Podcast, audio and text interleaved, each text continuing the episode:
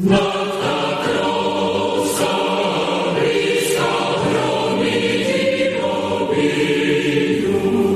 pozor, začína sa relácia Trikolóra, ktorá mapuje aktuálnu slovenskú a českú politickú scénu. Očami Romana Michalka a Vlka sa v najbližších dvoch hodinách pozrieme na škandály a vyjadrenia politikov. Trikolóra to je hľadanie pravdy a porozumenia, aby nám na oboch brehoch rieky Moravy ostal aspoň kúsok raja, ktorý by ste v politike len márne hľadali.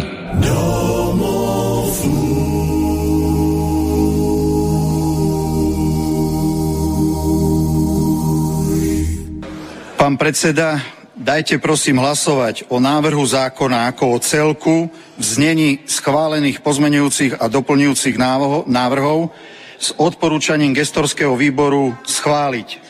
Prosím, prezentujme sa a hlasujme o návrhu zákona ako o celku v znení prijatých pozmeňujúcich a doplňujúcich návrhov s odporúčaním gestorského výboru schváliť. Prítomných sedemdesiatosem poslancov, za sedemdesiatosem poslancov. Konštatujem, že sme schválili vládny návrh novely trestného zákona. Tak dobrý večer, vážení posluchači, od mikrofonu vás vítá Intibo v tuhle trošku pozdější hodinu, ale vlastně v čase, kdyby měla normálně začít poslanecká kancelář Romana Michalka, jako vždy po dvou týdnech v rámci dnešní relace Trikolóra, což je tradiční relace, kde hraje prim aktuální česká a slovenská politika. Dva hosté sebou břehu řeky Moravy a samozřejmě otázky vás posluchačů. Na ty samozřejmě také dnes velmi dojde.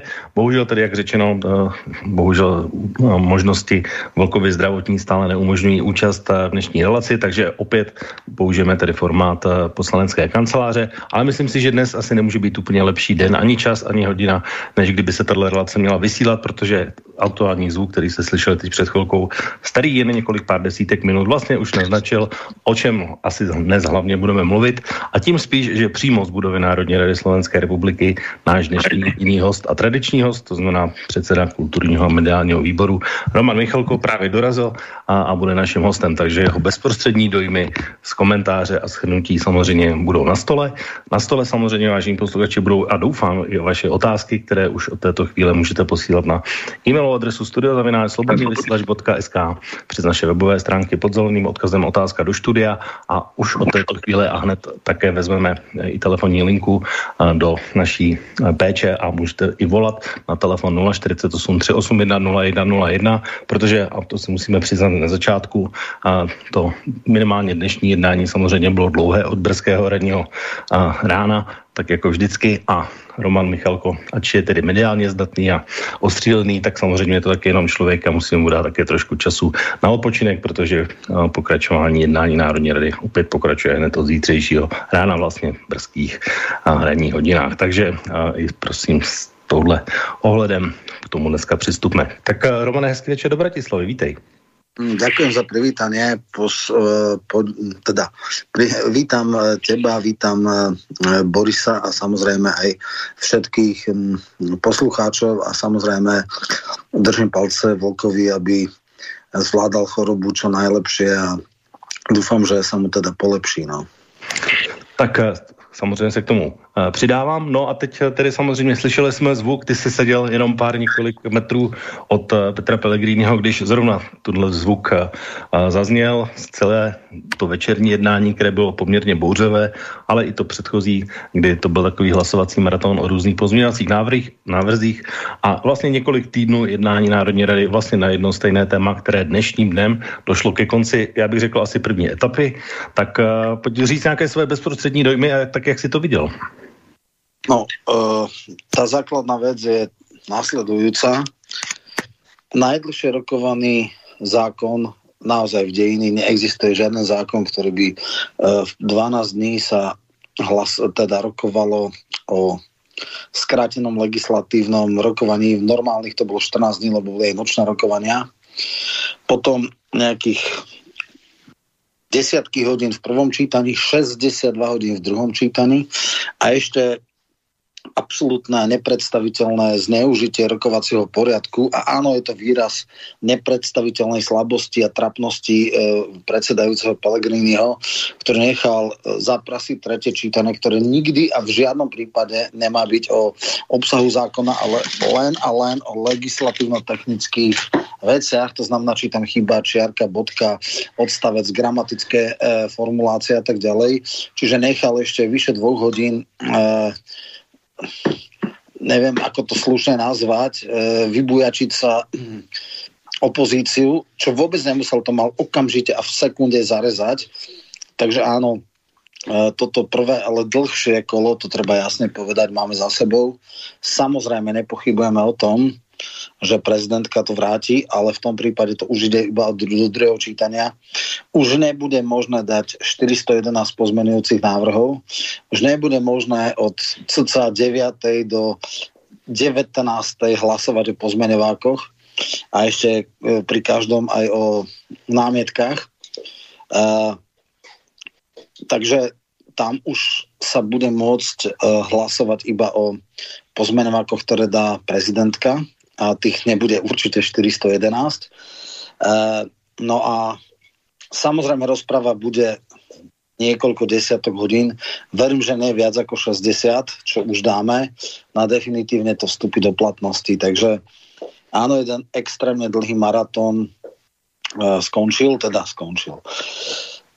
Prišiel do takej medzi stanice, ale už tak, že na osemdesiatpäť percent tej, toho maratónu sme sa dostali. No a čakáme, predpokladám, že ministerstvo vnútra teda pod, do paláca, pred, zajtra ho podpíše, pred, predpokladám, Pellegrini, pôjde to do paláca, je tam pätnásťdňová lehota. Je celkom možné, že prezidentka bude čakať do poslednej chvíle.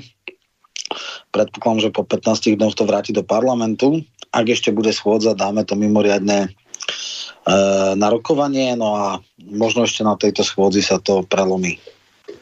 No, já musím se tě zeptat na jednu takovou věc, o které jsme tady mluvili, a ty se o ní mluvil často, a když si vezmeme ten úplně první návrh, který přišel, tak uh, potom si říkal, že vlastně už žádným změnám jako nějakým způsobem nedojde, uh, ono k ním potom teda docházelo, a musím si zeptat vlastně, jaká je ta technologie v tom ohledu, že uh, je vlastně Tibor Gašpar jako ten uh, zpravodaj, který to tam vlastně prezentuje, že nějaký opravný balíček, aby se zjistilo, že je opravný balíček opravného balíčku, a pak je opravný balíček opravného balíčku, opravného balíčku, až, až Až jsme se dnes teda dostali do slova a, a debaty, která vlastně ten, kdo sledoval uh, právě onu rozpravu stejně na streamu jako já, tak uh, celý večer se to vlastně točilo ohledně slova znásilnění, promlčecí doba. A jaký je to problém, jak ty to vnímáš? A, protože uh, ty si vlastně se ani nezapojil do, do debaty, takže teď máš první možnost.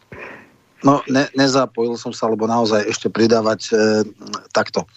Treba jasne povedať, že relatívne vecná bola diskusia na ústavnoprávnom výbore, ktoré začalo o deviatej a skončila o sedemnástej. To je niečo absurdné. Normálne výbory nebývajú dlhšie ako hodina, ale však dobré. Čo sa týka tých pozmeňovákov, prišlo dvadsaťjeden strán, asi osemdesiat pozmeňovákov z strany Tibora Gašpara. Tie prejde, prešli cez ústavnoprávny výbor a potom ich ešte načítal s podporou pätnástich poslancov v pléne. A boli to také, ktoré vyvstali takto. Treba si uvedomiť, že nechcem povedať, že blázon Gálko, ale nemám akože na neho slovo. Samozrejme, že to neurobil on. Samozrejme, že to generoval, urobil nejakých štyristojedenásť hlasovaní sme mali dneska, čiže nejakých tristopäťdesiat pozmeňovákov, preto aby to urobil absolútne neprehľadné, chaotické, aby tam kolidovali niektoré veci, tie pozmeňováky išli ako cez kopírak a dávali ich viacerí ľudia z toho istého klubu, čiže oni sa navzájom vylúčovali, čiže desiaci dali pozmeňovák o tom istom. Jeden e, blázon dal, že on je pretletil pozmeňovák a nepodpísal sa pod to, takže to nás pred ďalšími tristo hlasovania, konkrétne Grendel to bol, zachránil. Napriek tomu štyristojedenásť hlasovaní je absurdné. No, mysleli si, že ja neviem, sa z toho zľakneme alebo čo, ale nič. Prešli sme, išli sme bod po bode. A áno, keď niekto dá štyristojedenásť, vlastne rozprava bola včera ukončená a cez noc e, e, celé týmy legislatívcov to usporiadavali a dávali to do takého, takej mašličky, alebo teda štyridsaťpäť stranový manuál k hlasovaniu bolo. kde ešte potom, ako sa to v noci týmy prechádzali, tak hľadali nejaké veci, ktoré sa navzájom vylúčovali alebo ktoré boli akože problematické a doladili sa to až do poslednej chvíle na to, aby tam už neboli chyby. V tak extrémnom rozsiahlom e, zákone sa to stáva. A samozrejme, že teraz sa vypichla jediná vec, e, ktorá je extrémne hygienisticky a podlo Uh, zneužívaná. Ja som si najprv myslel, že však samozrejme vyreskovali tam, že, že premlčacia doba pri znásilnení sa z, desať, z dvadsať na desať rokov dáva. A tiež sa mi to zdalo aj v mene týchto hysterických výlevov, že teda to mohlo byť nejaká nešťastná záležitosť. Potom sa však povedalo, že je to presne skopírované z českého, nemeckého a rakúskeho modelu. A tam je to takto obvyklé. Môžeme otvoriť debatu o tom, či je desať rokov málo. Absolútne podlo, zákerne a totálne nekvalifikované tam hovorilo o mladistvých. U mladistvých je to úplne inak ešte. Keby niekto znásilnil jedenásťročné dievčatko, tak je tam pätnásťročná premlčacia doba, ale tá sa začína rátať až od osemnásteho roku, čiže do tridsaťtri rokov. Čiže dvadsaťdva rokov je vlastne premlčacia doba. Toto tí chrapúni nepovedali. A vrchol, ale že neskutočný vrchol cynizmu, podlosti, zákernosti a primitívnosti bolo, keď tam začal vrieskať Pročko. Ten Pročko, ktorého dobrý kamarát, herák, bol verejne obvinený, vyšetrovaný zo znásilnenia chovancov na letných táboroch, čiže zjavný pedofil s veľmi dôvodne, teda ťažkými podozreniami na pedofíliu. Tohto človeka niekoľko schôdzí držala táto strana. Potom, keď už to bolo absolútne, ale že absolútne neúnosné, tak sa vzdal mandátu, aby ho v zápäti táto pročkovská strana zamestnala s platom tri a pol tisíc eur ako stranického bossa. Taká miera pokrytectva je niečo neskutočné. Ja keď začal vrieskať tento blázon, tak som rýchlo ešte behal k Rimu, nech to teda povie, lebo ja už som sa faktickou nemohol. Nevedel som, čo sa v tom hornom výplachu v jeho mozgu môže na, nachádzať. A keď toto povedal, tak som teda chcel povedať, ja som potom už vykrikoval, lebo to už bolo naozaj psychicky ne, neskutočné. A však uvidíme v druhom čítaní, v druhom čítaní, keď to prezidentka vráti, tak samozrejme som pevný, že čas, nečas, jednoducho ja tam všetky svoje argumenty poviem, toto sa naozaj nedá. Akože takúto mieru podlosti, zákernosti a pokrytectva, čo tam predvádzala koalícia, tak to akože toto nemá obdoby. Tak ja doufám, že to je jenom freudovské přeřeknutí, si řekl teď koalice. Opozícia, opozícia samozrejme. Tak, no, ale ja totiž musím... Alebo bývalá koalícia, lebo za bývalej koalície Herák to robil. Herák bol koaličný poslanec, veľký kamarát Pročka, veľký a usvedčený pedofil, ktorého strana chránila do poslednej minúty. No, já si tě musím zeptat na jednu věc, která na streamu vidět nebyla, totiž, že e, i Petr Pellegrini tam o, o, odůvodňoval ukončení rozpravy tím, že jste se za prvé odchýlili a za druhé, že došlo málem k nějaké fyzické inzultaci, tak a, pojď piš to, jsi to viděl z, na vlastní oči určitě. No, tam základný problém je, že kde je Pročko, tam je akože loď bláznou, hej, to... Ten človek nemá milimeter e, schopnosti sebaovládania, píska, vykrikuje, vrieska. Akože naozaj také lieky neexistujú. To normálne, akože povedať, že Matovič je normálny človek, oproti nemu je, je fakt. Je to neskutočná primitívnosť, hrubianstvo, e, extrémne e, verbálne útoky, jednoducho bola tak vybičovaná atmosféra a je to pre mňa absolútne a fatálne zlyhanie Pellegriniho, ktorý nechal v hrubom rozpore s rokovacím poriadkom, s duchom a literou rokovacieho poriadku, nechal robiť si opozícii pé ér, ktoré samozrejme bude cieliť na extrémne demagogickú interpretáciu niektorých paragrafov trestného zákona. Myslím si, že týmto si veľmi intenzívne podrezáva Konár na to, aby sa nikdy už nemohol stať prezidentom. Miera jeho oportunizmu, alibizmu, trapnosti, neschopnosti sa rozhodnú, rozhodnúť a ukončiť e, prázdne tliachanie, prekročila všetky medze a e, akože šanca, nedokážem pochopiť, o čo on hrá, pretože naozaj je to len výraz slabosti, nemohúcnosti a neschopnosti. Určitě se k tomu ještě dostaneme. Já ještě zůstanu u těch, u toho znásilnění, protože se tam argumentoval hodně Českou republikou, ale ještě zůstanu na, na Slovensku a, a mluvilo se tam od, totiž o dvou konkrétních případech, a, protože ty asi na to tedy vliv skutečně mají, což je Daniel Tupý a dětský tábor Čistý den, tak nějak se jmenoval. A to znamená, tam už se vlastně velmi, v tom druhém případě se už vysloveně dostaneme na hranu toho promlčení, protože už se to asi nestihne dořešit a Daniel Tupý teda tím pádem padá pod stůl, je to možný? Je to možné, ale práve dneska, tesne predtým, než sme začali reláciu, som volal s jedným elitným právnikom a práve na toto som sa pýtal a tam je absolútne fatálne zlyhanie vyšetrovateľov. Totiž ten rok zaistený e, Puškár e, teraz po forenzných e, psychologických e, výskumoch a tak sa v zásade zistilo, že e, jediný svedok, ktorý ho usvedčoval klame a s najväčšou pravdepodobnosťou ho budú musieť prepustiť. On teda hovorí niečo v tom zmysle, že on vie, kto bol ten vrah. Boli tam aj, tuším, Piťovci predtým, ktorí boli vyše roka. Nikomu nebolo nič preukázané a zdá sa, že aj tento ostatný páchateľ podozrivý v podstate nie je ho možno usvedčiť a skôr naopak sú dôkazy, že zase bol krivo obvinený, čiže je to skôr fatálne zlyhanie vyšetrovateľov a naozaj akože osemnásť rokov nevyšetriť takúto vraždu je vrcholné babráctvo a tuším, že to má niečo spoločné s Čurilovcami, čiže na politické zločiny alebo na vytváranie politických zločinov a prenasledovanie opozície, keď im držia chrbát extrémne kriví politici, tak to ešte vedia, ale vyšetriť nejakú vraždu, tak to je už príliš veľa na nich. No spíš o to, že už teď se to ale dostalo k soudu, ten soud už snad dokonce začal, nebo ano, je ano, někde ano, začátku. Čili... Ja viem, ja viem, ale to asi nemôže byť retroaktívne. Vlastne premlčacia doba je, keď sa nezačnú spá- stíhať tí praví, a oni sa už začali stav, stíhať. Ak desať alebo dvadsať rokov po spáchaní zločinu nezačne trestné stíhanie, vtedy je to premlčané. Ak sa v tej lehote začne, tak to by som bolo. Ak by predsa len toho obvineného usvedčili, tak už je to v poriadku. Už sa nič nemôže urobiť. To, že to tam dajú, áno, po osemnástich rokoch vlastne našli.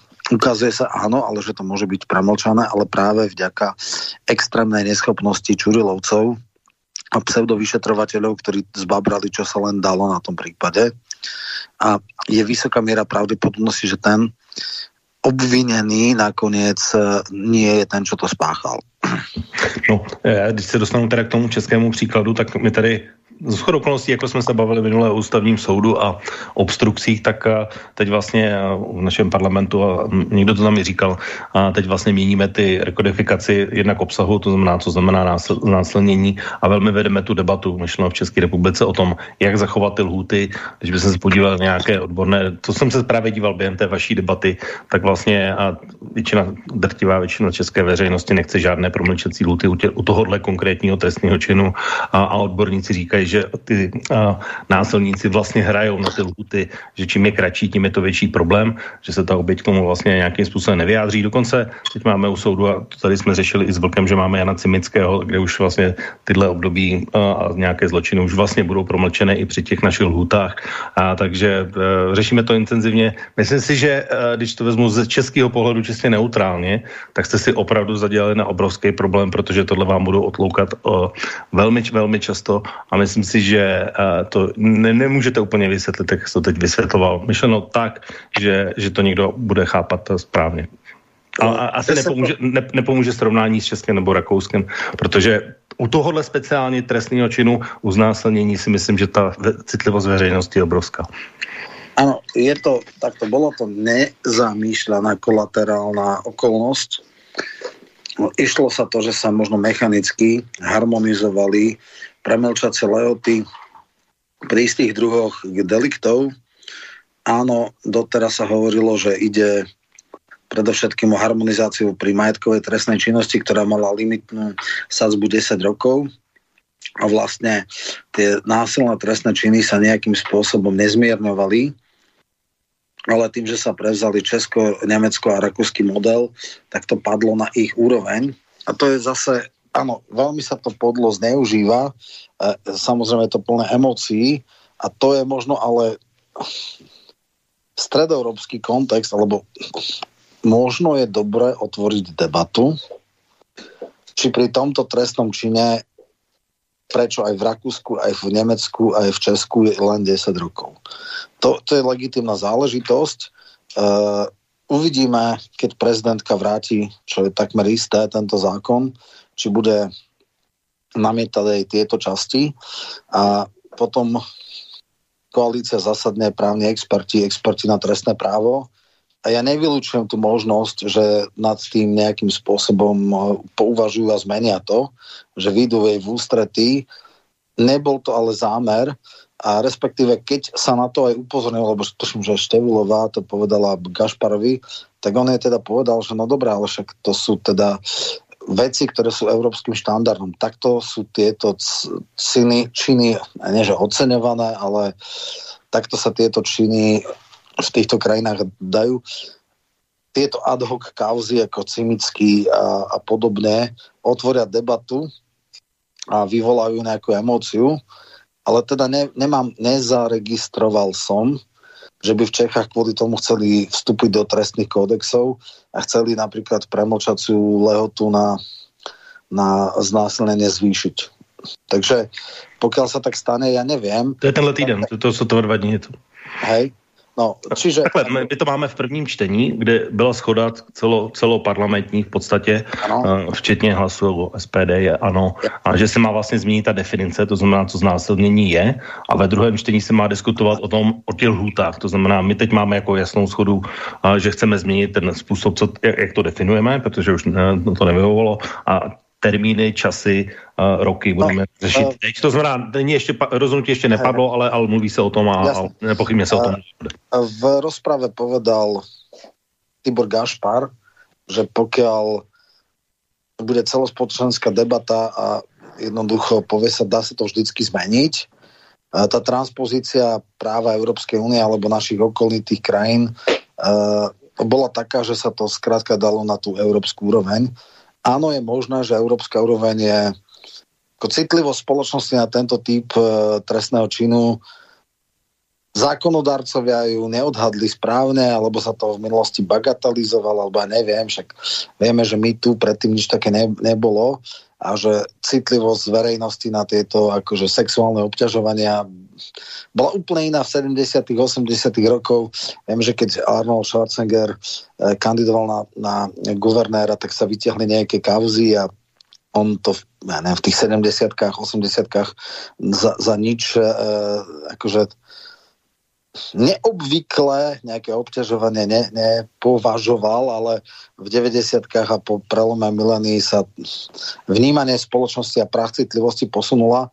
OK, ako je to možné, ja, ja to nehovorím, ja nevylučujem tú možnosť, nakoniec e, ústupový tento, e, alebo možno, že sa to otvorí a zmení, tu stále je. Ale zatiaľ to bolo tak, že nebolo to zámer. Bolo to vec, OK, tak máme severokorejský, iránsky, saúdsko-arabský trestný systém, dajme ho na európskej úrovne. No a európska úroveň je taká, aká je. No. A to, že to e, extrémne farizejsky zneužíva Oľano a samozrejme aj P S K, je pochopiteľné. Na druhej strane je absolútne nepochopiteľné, že Pellegrini dal týmto e, orgiám pokrytectva taký priestor. To je fatálna chyba, ktorá ho s najväčšou pravdnosťou bude stať post prezidenta.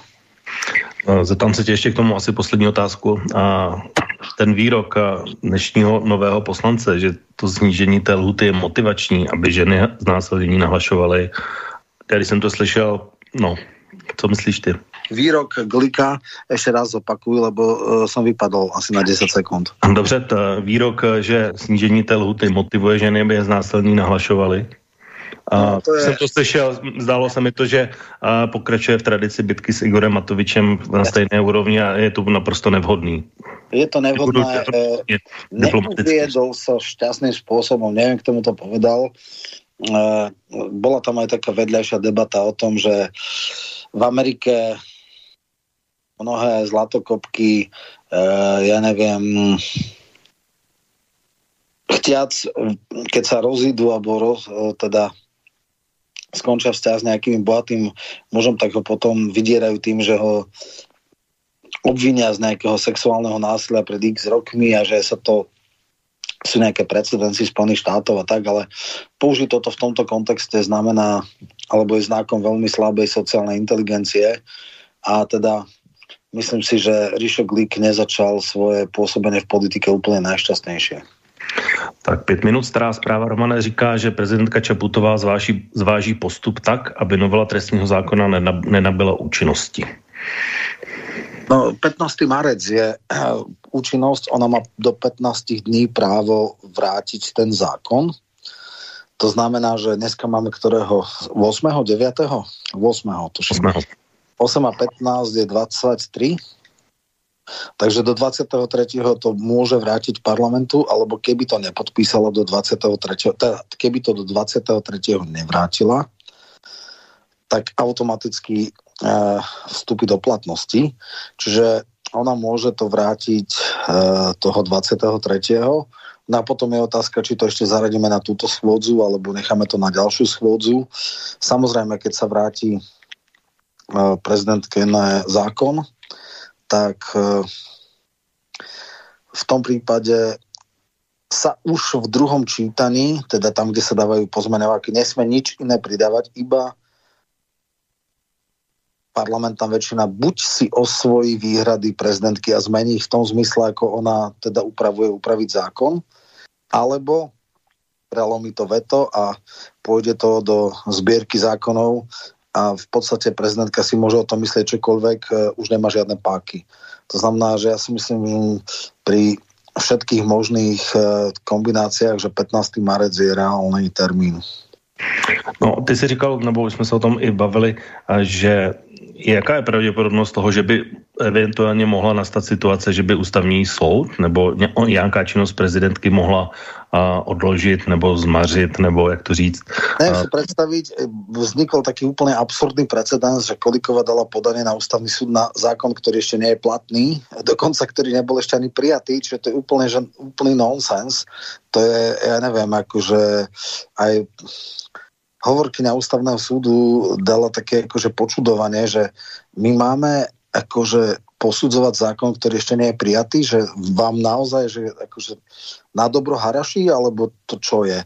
Ale dobre, no tak ja toto berem ako nejaké pé erko, ktoré si potrebovala odfajfknúť na mítingoch a, a podobne. Uh, jednoducho toto nedáva logiku. Samozrejme, predikovať rozhodnutie ústavného súdu je pravdepodobné, že e, pôjde podanie na ústavný súd, ale skôr sa bude riešiť proporc- proporc- teda procedurálne veci, či malo ísť do skráteného legislatívneho konania, či nemalo. Je veľmi málo judikátov, ktorí by kvôli e, procedúre e, zarezali zákon. Čo sa týka trestných kódexov, tam si to tiež neviem celkom predstaviť, preto, lebo každá vláda má právo nastaviť e, sadzby e, podľa nejakých parametrov, ktoré sú jej blízke. My sme sa plus minus pri, e, chy, teda prichyľovali k európskemu právu, nie tomu texaskému, alebo, alebo tomu, čo dali Lipšic. To znamená, že naozaj z kontinentálneho práva, e, teda vraciame sa na kontinentálne právo, nie na to americké alebo angloamerické, kde naozaj trestné sadzby za majetkovú trestnú činnosť sú úplne mimo akýchkoľvek racionálnych úrovní. No a ako neviem, nebudem teraz dopredu predikovať, že žiadna časť zákona nebude napadnutá. Aj sudcovia ústavného súdu sú pod obrovským tlakom, ale zase na druhej strane verím, že sa značná časť toho podarí obhájiť, ale ho nevylučujem. Ústavný súd nebýva zvykom, že by úplne celý zákon e, zarezal, ale povie nejaké časti, ktoré sú podľa neho protiústavné, alebo niektoré formulácie, niektoré paragrafy. No a potom samozrejme prichádza klasický proces. Do pol roka od nálezu ústavného súdu by mala Národná rada e, prijať novelu v zmysle ustanovení alebo v zmysle propozícií Ústavného súdu. No a keby to ústa- Národná rada ignorovala, no tak tie napadnuté časti zákona prestanú platiť. Takže toto môže nastať, ale každopádne predpokladám, že takýto, takéto trestné kódexy budú teda hlboko, ani te, nebude to vec rýchla. Nepredpokladám, že by dali dokonca predbežko, to je naozaj veľmi málo pravdepodobné. No a ja nechcem to hovoriť na sto percent, ale dávam vysokú pravdepodobnosť tomu, že pätnáctého marca nadobudne tento zákon účinnosť. Tak jenom, vážení posluchači, jenom připomínám, samozřejmě můžete posílat své mailové otázky, samozřejmě chodí tu už teď velké množství, budu je číst, ale jenom připomínám, že už teď můžete také telefonovat nula štyridsaťosem, triodsaťosem, jedna nula jedna nula jedna. Živě Romanovi Michalkovi a ptát se na věci, které vás zajímají. Já, Romane, se ještě dostanu k jednomu momentu a otázky posluchačů směřují ještě k dalším. Zeptám se tě, jak je možné, a už se to teda děje opakovaně, že při tom hlasování a během něj a po něm si stoupne Igor Matovič před Petra Pellegriniho s plagátem. Dokonce, když to četl Tibor Gašpar, tak se byří polovina minimálně poslaneckého klubu Olano postavila před ten pultík a měli tam každý nějaké svoje papírky a, a sdělení. Já myslím, že už se to svého času zakázali totiž. Bolo to, tak to našli taký, ako to nazvať, E, ne, áno, medzera, akože mal som na slovo, že odrb. E, v podstate nie je možné e, pripravené plagátiky používať, ale e, Matovič prišiel s takou inováciou interpretačnou, ktorú bohužiaľ v minulom volebnom období mu odobril e, bývalý predseda parlamentu a stalo sa to ústavnou zvyklosťou, že keď na mieste, teda v, v parlamente niekto nakreslí, napíše priamo tam niečo také, že nie urobí plagát, ktorý má pripravený a príde s ním do rokovačky, ale priamo tam na nejakú á štyrku niečo napíše, nakreslí s fixkami, tak to vlastne nie je to, čo, čo v podstate dalo. Čiže áno, Boris Kollár okrem veľa podlosti a zákernosti aj toto umožnil a teraz na základe akého zvykového práva to, to zneužívajú samozrejme iba olajnisti, lebo nikto ešte iný takto hlboko neklesol. A samozrejme, že je to aj fatálne zlyhanie, minimálna sebaúcta Pellegriniho, lebo toto nechať e, znášať je, je katastrofa. Naozaj, akože podľa mňa to extrémne ho dehonestuje a znižuje jeho, jeho vážnosť, ale to už každý je e, strojcom svojho osudu. Zeptám se tě, vy plánujete nějaké změny třeba v tohle konkrétním bodu při změně rokovacího pořádku? No, ja som viackrát, efekt, ty sleduješ moje veci, tak vieš veľmi dobre, že to, v tomto je práve spor, že jednoducho uh, ja som sa teda kritizoval aj verejne, aj, aj neverejne Danka za veľmi hrubé a osobné útoky na Pellegriniho. Na druhej strane vecné výhrady voči nemu, jeho vajatanie, neschopnosť urobiť niečo s rokovákom sú vecné a plne oprávnené výhrady.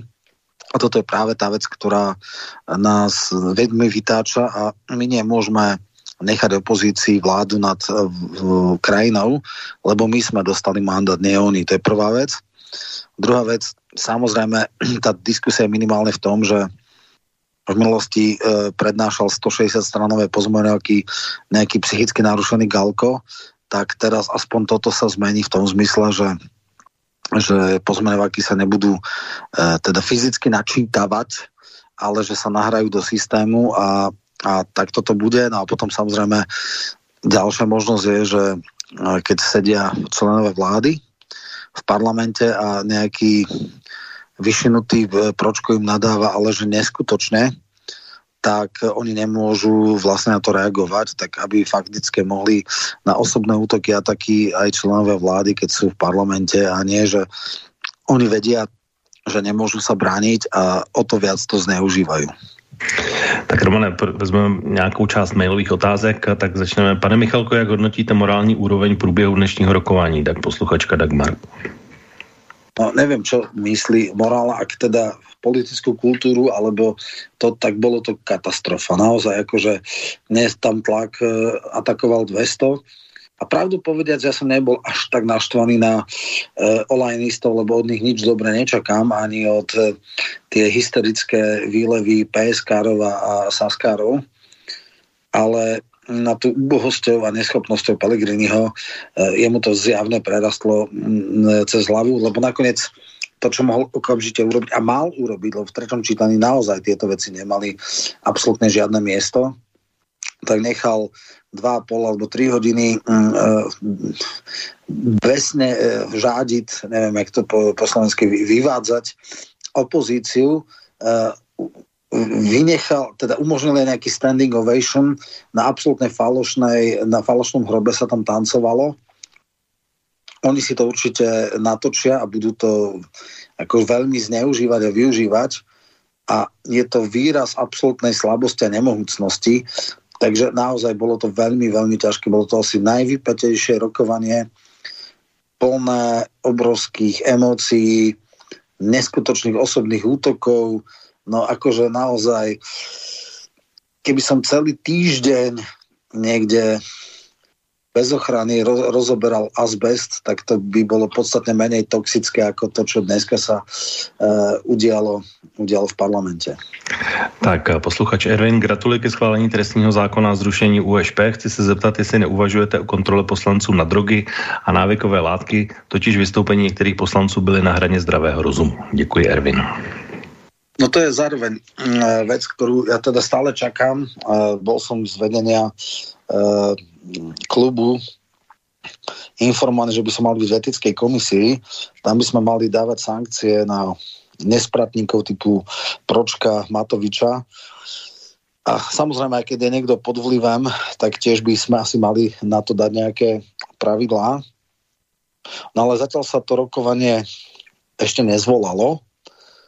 A ja neviem, či Pellegrini čaká do volieb. No bohužiaľ, akože eh, ja som veľmi tvrdo odsudzoval silné osobné útoky na Pellegriniho, ale po dnešku ľudsky sa im až tak akože nečudujem. Samozrejme, nechcem byť osobný a vždycky budem vecný. To zase, toto je zásadný rozdiel od Danka, ale ja nedokážem pochopiť po tom, čo sa tu deje, na čo sa čaká. Ja naozaj, keby to bolo na mne, komisia už dávno vypracuje sériu pravidiel a jednoducho tie sa budú tvrdo vymáhať a keď je niekto absolútne nespratník, no tak sa s ním urobí rýchly proces a urobí sa s ním poriadok. Toto nie je možné, čo, čo tu teraz opozícia vyvádza. Tak tradiční posluchač Martin do Slovenska, zároveň ho tedy zdravím. Tak Martin, Romane se tě ptá na následující. Pozdravuji do studia, tak to byl těžký porod s novelizací trestního zákona a dneska, když je ve Slovensku státní svátek, tak jsem si to v přímém přenosu otrpěl s vámi. Na Romana mám jenom jednu otázku. Sednete si v koalici před prezidentskými volbami a přijmete jednotný postup ve smysle paktu o, neúč- o neútočení Danka na Pellegriniho a jak hodnotí Matoviče, který se chystá na Danka a Pellegriniho, kde se chystá je v debatách ptát, při, přičem podle preferencí by se s ním ani neměl dostat do debaty, respektive nedají se ho na schvál proti ním, aby odstavili Pellegriniho, respektive Danka.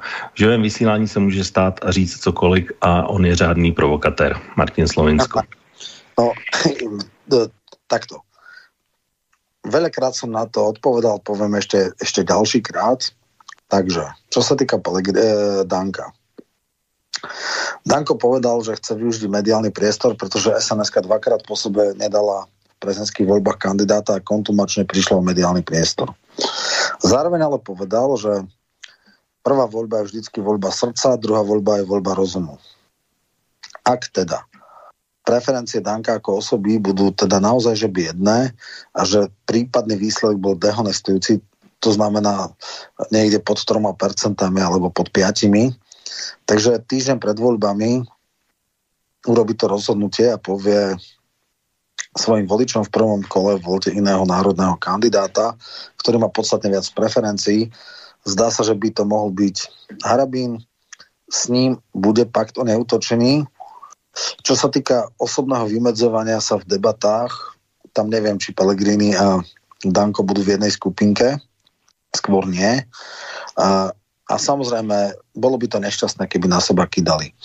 Ale fenomén Bobkovho listu, teda každý vie, o čom hovoríme, môže byť veľmi zaujímavý, lebo to by možno, že mohli potom aj posluchači mi vysvetliť, ja som taký menej chápavý. On povedal, že vlastne on sa ho bude pýtať na veľmi nepríjemné otázky, teda konko, takto on chce Korčokovi v zásade pomôcť a chce sa mu pomôcť tým, že v debatách sa ho bude pýtať veľmi nepríjemné otázky.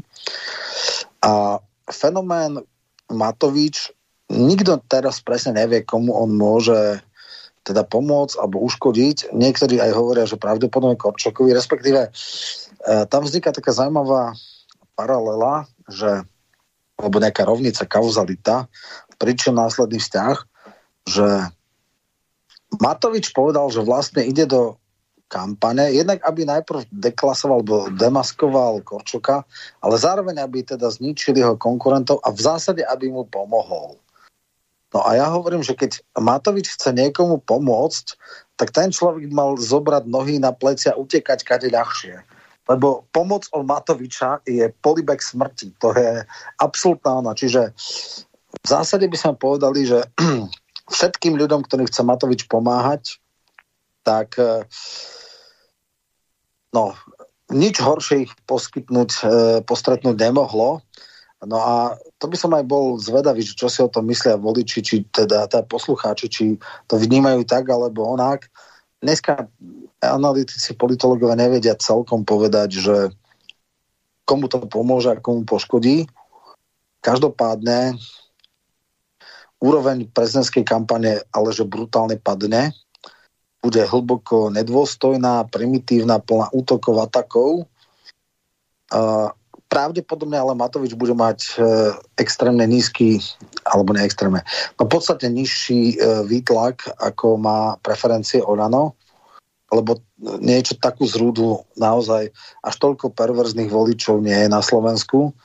A samozrejme, že okamžite okamžite dal také alibistické alebo akože vyhlásenie a teda ten rozhovor s Tódovou je už dneska, že brutálny virál, teda najprv prišiel k nej a povedal, že ona teda niečo v tom zmysle, že teda prečo kandiduje na prezidenta a on hneď jej opakoval, že on nekandiduje na prezidenta, lebo každý prezident musí byť falošný, klamať a on je čistá duša.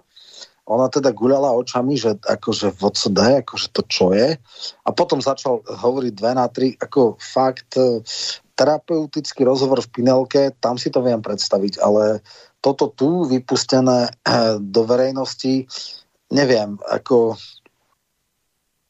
všelijakí exoti už kandidovali, ale toto, takýto, e, takáto liga exotov, alebo takáto persona tu ešte nebola, tak možno, možno bolo zaujímavé, čo si o tom voliči myslia, že komu vlastne pomôže Matovič či Pellegrinimu paradoxne, na ktorého, alebo teda Korčokovi, ktorému chce pomáhať tým, že mu bude dávať nepríjemné otázky. Naozaj neviem. Nepochopil som stratégiu jeho kampane. No tak ono to, aspoň pro mě jsem měl chvilku dilema, když jsem si říkal, kolik kdo dostane víc hlasů, jestli Danko nebo, nebo Matovič. Upřímně řečeno nevím. No to naozaj neviem. Takto, m- predovšetkým Danko e, jasne povedal, mali sme takého kandidáta, Osuský bol zo Sasky a ťahal to na tri celé päť percenta a prešiel, aby prešiel debaklu, tak stiahol sa včas. Danko má toľko príčetnosti, aspoň zatiaľ je to takto komunikované, že ak tie preferencie nebudú nič moc, tak on nepôjde do tej posledného, do, do poslednej míle a nebude teda čakať na verdikt voličov v prvom kole, ale týždeň predtým sa vzdá niekoho iného. To znamená, že zrovnanie medzi Dankom a Matovičom nakoniec pravdepodobne nebude. Takže toto, môžeme hovoriť o preferenciách, ale o tom definitívnom výsledku si myslím, že nie.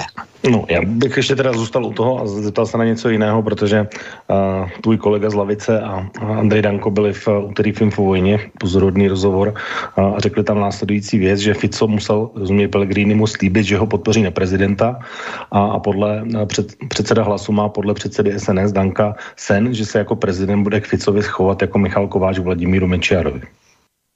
Eh, toto sú, akože vidieť niekomu do hlavy, ja toto nestotožňujem sa, lebo Pellegrini je oportunista, akože strašný.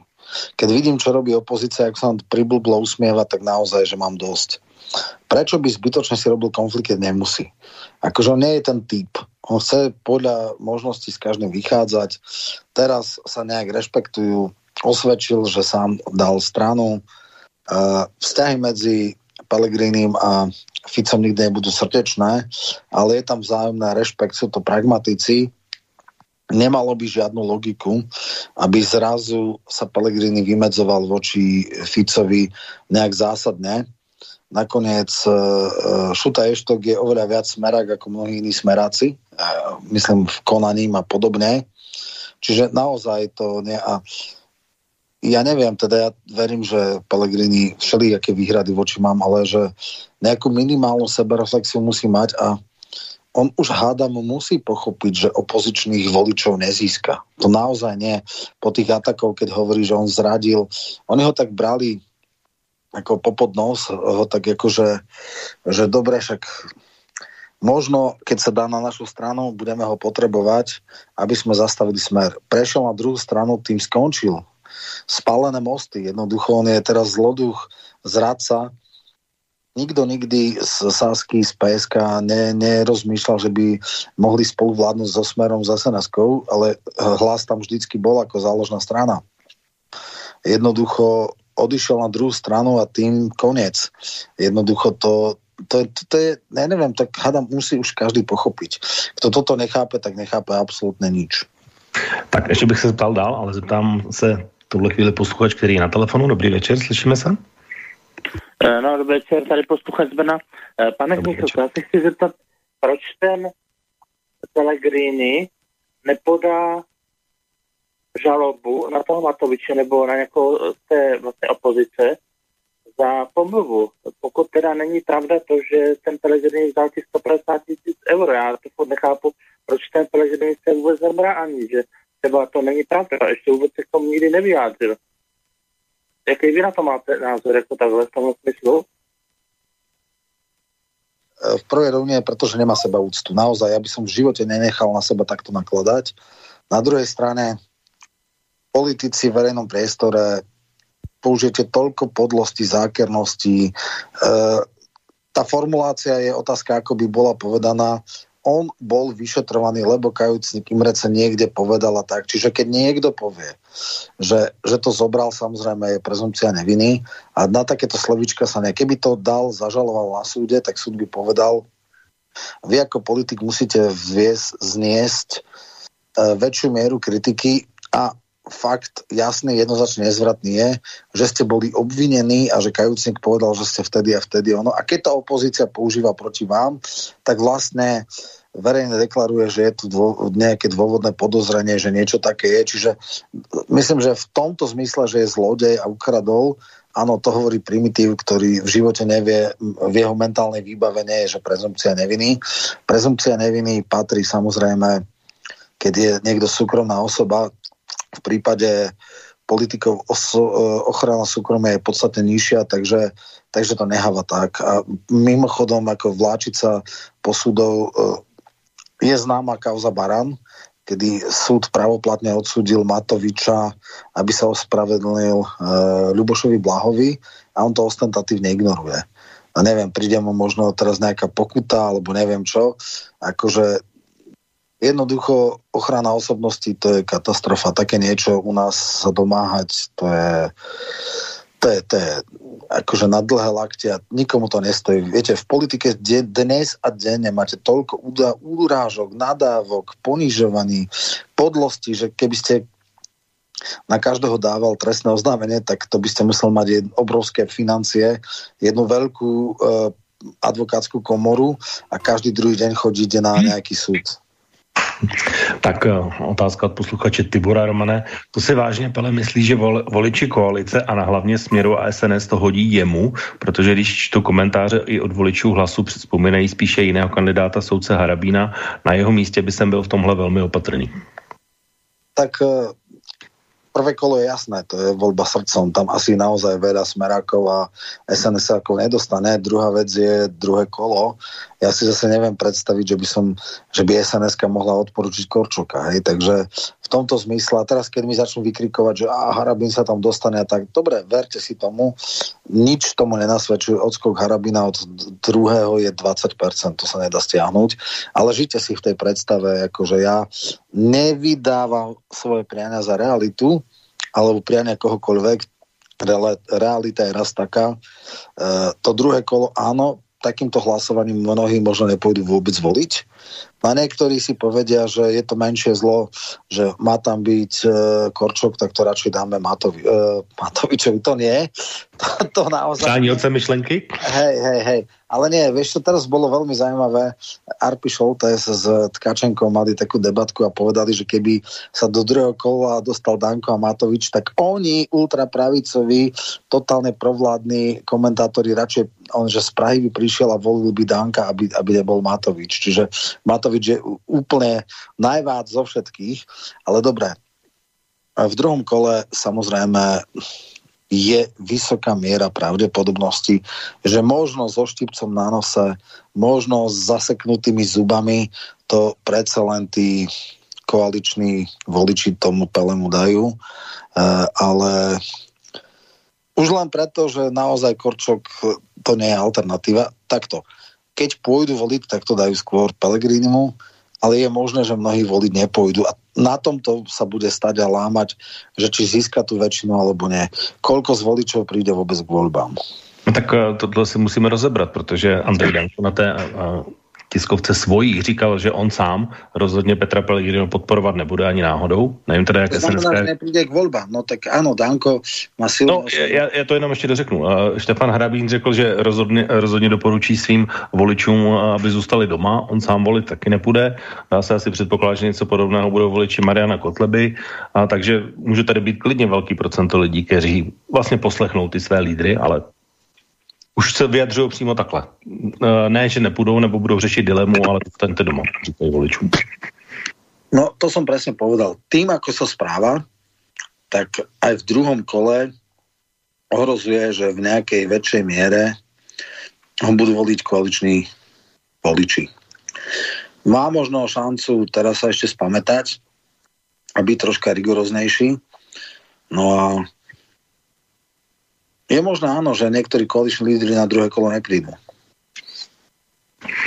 Tak, dobrý večer. Myslíte si, že Pele může někdy zradit, že se koalice rozpadne? To je další takový, takovou věc, kterou jsem se poznamenal z té tiskovky Andreje Danka. To znamená, stane se prezidentem a odvede hlas na druhou stranu. Na druhé straně, pokračuje Andrej, na druhé straně bude mít mocí s PSkem, které by žádalo zrušit právě přijatý zákon, protože Pele byl za zrušení U S P. Mohl by se, to tak, mohl by se takhle zachovat? Děkuji, Andrej. Ne, nemohl by se tak zachovat. Prvá základná věc, jasně jednoznačně povedal, že když bude zvolený, tak neostane predsedom strany. A že nepriamo bolo povedané, jeho miesto predsedu parlamentu bude niekto z dvojice Raši Sakova a s najväčšou pravdnosťou niekto z tejto dvojice bude aj predsedom strany.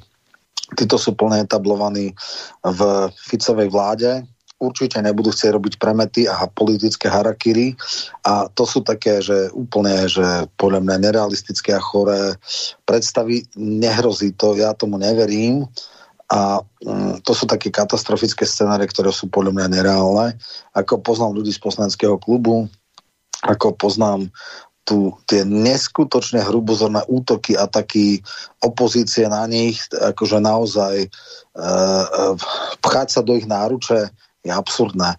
Toto nehrozí, šanca je minimálna, že by takáto, alebo takto, je čiste teoretická, veľmi, veľmi nepravdepodobná. Tak ještě otázka, Romane, dneska jste tam měl nejenom pana Glücka jako nového poslance, ale jeden kolega vás opustil. Otázka od posluchače Roberta. Dobrý večer, co je horší, dopravní nehoda pana Danka nebo roznášet virusové ochorení po nemocnici panem Hellebrandem? Ano, tak uh, ukázali se v plnej nahote títo viac menej, však uh, uh, je verejné dámstvo, aká to bola nemoc, uh, nevyliečiteľná. Uh, ako to povedať? Samozrejme, že niektorí kolegovia majú isté obavy, že mali sme spoločné záchody a tak ďalej. Uh, no, uh, nemyslím, že je nejaká veľmi vysoká miera, ale pre tých zdravotníkov asi áno, keď teda jeho krv sa mohli kontaminovať. Je to vec, ktorá oni sa dávajú, že sú teda morálne autority a teda všelijakí padovci sú medzi nimi. Uh, takže ja nebudem to zrovnávať, to sú nezrovnateľné veci, ale rozhodne oni nemôžu teda hovoriť, že oni sú tí morálni a nikdy nikto z nich nepochybí. Uh, bolo s veľkou rozladou prijaté tá, táto informácia, že teda štyri mesiace medzi nami bol človek, nepovedal, akú má diagnózu, nebol v nejakom špeciálnom hygienickom režime a tak ďalej a tak ďalej. Na to, že na nejakom zdravotnom zákroku nepovedal o svojej diagnoze lekárom, tak to je vyložené ohrozenie tých ľudí, tak to je z hľadiska dôsledkov e, Danko skaličil jeden semafor a nikomu nič sa nestalo. Z hľadiska nebezpečenstvo, že keby náhodou e, neboli dosť opatrní tí zdravotníci, ktoré ošetrovali Hellebranda, sa nakazili, tak hádam, každý posluchač vie, že aké sú dôsledky jedného a druhého činu. To je úplne jednoznačné. Tak ještě, Romane, se tam na jednu věc, která byla taková paradoxní, která přišla, než se zase vrátíme k mailům posluchačů, která se týká sankcí od Evropské unie, protože já jsem zaznamenal tvůj výrok, když se byl dotazován novináři, jak to vypadá, tak si říkal, že to není tak úplně horúce, aby o pět minut pan Kerry to víceméně potvrdil a úplně přesně s tím jako první přišlo P S ko. Tak máte nějaké obavy v tomhle, nebo jaká je informace teď ke dvadsiatej druhej hodině v tom? Počul jsem tu informáciu, ale tuším, že sa k tomu vyjadrí e, Kmec, teda podpredseda vlády pre Fond obnovy. E, to, že sa, ako, nedáva mi logiku jedna vec. Ako môžu byť prijaté sankcie zákon, ktorý ešte nebol prijatý? Akože najprv musí byť nejaká, nejaká delikvencia, nie, niečo, čo nie je za, za prerokovávanie zákonov, to už sa mi zdá úplne, že choré. Samozrejme je to súčasť psychologickej vojny. Ja o tom nič neviem, len čo som niekde zaregistroval. Viem, že trestné kodexy sa konzultovali v Európskej komisii. Viem, že bazírovali na zákonom sudcovi, preto sa nebude rušiť špecializovaný trestný súd.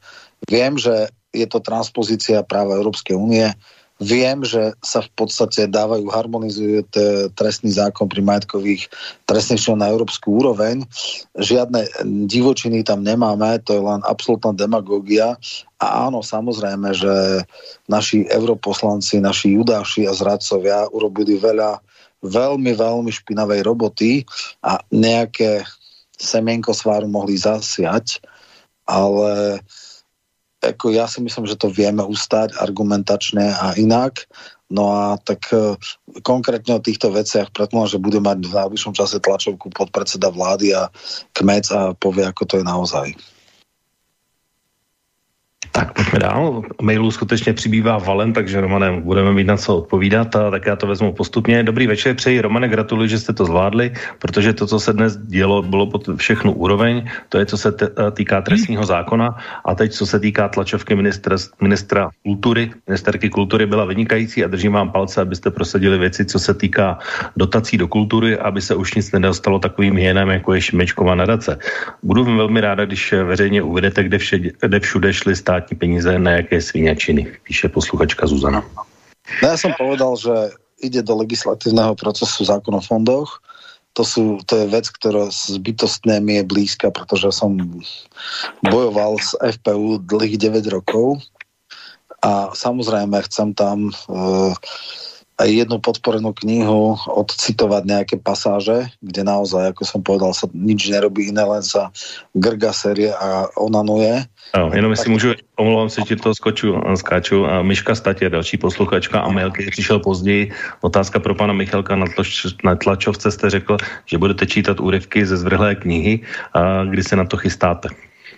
No práve keď bude rozpráva, zrejme v druhom čítaní, e, o tom, čo všetko bolo podporené za Milanovej a za predchádzajúcich garnitúr, aby minimálne ká dé há ckí voliči sa im teda, a poslanci sa ich spýtam, že či hlboko osobne sú, súhlasia s tým, aby takéto skvosty ducha boli podporované, a naopak dám do kontrastu veci, ktoré boli vysokohodnotné a podporené neboli. Takže naozaj e, toto je moja parketa. Mám množstvo príkladov a e, je najvyšší čas s tým niečo robiť. Áno, poviem, keby ja som bol v exekutíve, už dávno by bol ten zákon. Ten zákon som presadil aj ja tým, že chodil na ministerské porady, tým, že som v podstate udrel do stola a povedal, že takto to nie je možné. My nemôžeme našich ľudí, teda našich hodnotovo, národne, sociálne orientovaných, nechať polovicu volebného obdobia v systéme, ktorý je choro nastavený. A, a teda verím a dúfam, že do tridsiateho šiesteho bude účinnosť a platnosť toho zákona presadená a že aspoň časť tohto roka sa ešte podarí zachrániť. To, čo už bolo pridelené, to už sa bohužiaľ zachrániť nebude, ale kľudne mohla ísť krátka novela aj niekedy v januári a od čo viem, februára alebo od polovice marca mohla byť účinná a niektoré grantové schémy sa ešte dali zvrátiť. No ale čo už, hovorím, ja mám oveľa ťažšie šancu niečo presadiť, lebo je to len na základe presviečania, vyjednávania, lobovania na, na ministerstva, ktorí prišli pripraviť legislatívu. Ja ju potom samozrejme v parlamente rád obhájim, ale tá legislatíva musí ísť, tie zásadné veci nemôžu ísť poslaneckými návrhmi zákonov. No, zásadné koncepčné zmeny nemôžem robiť bez vedomia, proti vedomiu a bez koordinácie s ministerstvom. To jednoducho nejde. Tak, vážení posluchači, jsme zhruba v polovině dnešní relace a mimořádné relace s mimořádnou svými okolnostmi a relace Trikolóra. Naším hostem je poslanec Roman Michalko a velmi ho intenzivně zásobujete svými maily, které ještě stále chvilku můžete posílat na e-mailovou adresu studio zavináč slobodný vysielač bodka es ká nebo přes naše webové stránky pod zeleným odkazem otázka do studia, a nebo také můžete zavolat na telefonní linku nula štyridsaťosem, tristoosemdesiatjeden, nula jeden nula jeden. Přesně to udělal před chviličkou posluchač, který tam v tuhle chvíli by měl být, tak pokud mě slyší, tak ho vítám a máte slovo. Dobrý večer. Zdravím do štúdia, dobrý večer. Chcel by som sa opýtať, pán Michalko, na váš názor ako politológa alebo poslanca nedávnemu odvolávaniu pani ministerky Šimkovičovej, kde opozícia robila teda z toho najprv humbug a potom neverím tomu z môjho pohľadu, že to bola taká amatérska chyba, že dodali len nejakých dvadsaťosem podpisov na miesto tridsať. Vy čo si o to myslíte, či to bolo z ich strany fakt taká amatérština, alebo či to bolo cielené tým, že vlastne sa báli tej prehry v úvodzovkách, ktorú by, ktorú by to dopadlo asi, keď sa snažili odvolať pána Šutaja Štoka alebo Šutaja Eštoka. Ešte raz.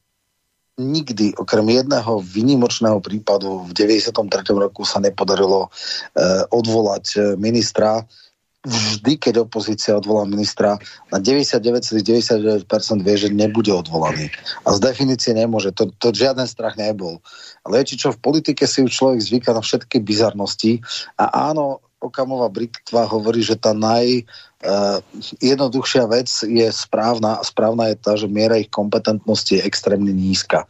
Áno, uh, teraz som si konzultoval, že na prvom stupni sa učia či počítať do tridsať, no zjavne poslanci pé es ká uh, dokonca možno viac, neviem do koľko, možno aj do sto. Do sto, áno, takže do sto. A v podstate uh, toto je taká náročnosť mentálna pre pé es károv, že je to nad ich schopnosti. Nakoniec to teda dali na druhý krát v poriadku. Naozaj v tým nič nehľadajte, iba sa totálne strápnilia. Paradoxne Cigániková jediná mala troška guráža a povedala, že je to hanba. Kolíková povedala, že teda hrdina to nie sú.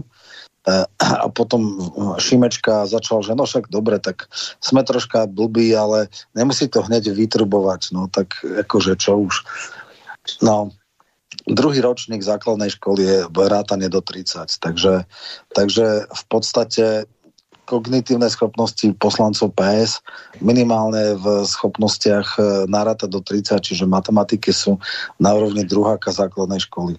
No, Romane, musím říct, já jsem teda viděl pondělní té á tri u pana Bělika a celkem ti to udělalo radost. A jak jste tam koukal na paní Kolíkovou, jak se tam kroutila, proč se to stalo, jak se to stalo, bylo celkem zemný. tak je jasné, že v politike, keď niekto urobí chybu, tak tá druhá strana to využije. To zase sa treba jednoznačne brať. Je úplne trapné, ak sa potom snaží nedôstojne chrániť. To už je naozaj lepšie povedať, o, OK, urobili sme botu, akože občas sa stáva, nie sme na to hrdí, akože tak sa to dá, ale akože to, čo robil Šimečka, že pri všelijakých podaniach sa všelikde robia chyby a potom sa to v tichosti opraví, no tak pri tej zásadnej veci, ktorá je verejne ohlasovaná tlačovkami, fotečky sa robia, na Instagram sa dávajú a tak ďalej a potom sa zistí takáto vec, no toto by sa naozaj nemalo robiť. Čak, možno sa poučia, možno sa doučia do tej tridsiatky a nakoniec dali tridsaťšesť, ale jasné, no tak Musia, musia rátať s tým, že, že sa im to vráti. No. OK, je to tvrdý sport, jak si říkal. Ve slovenském parlamentu v tuhle chvíli určitě. Minimálně. Tak, další posluchač na telefonu, dobrý večer. Dobrý večer, posluchačka z Bratislavy.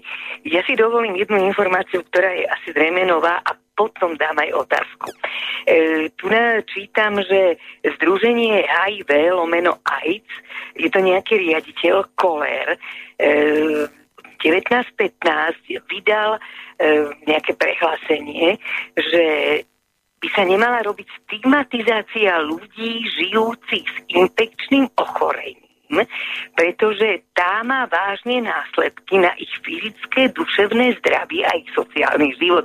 Páni, mne to neberie.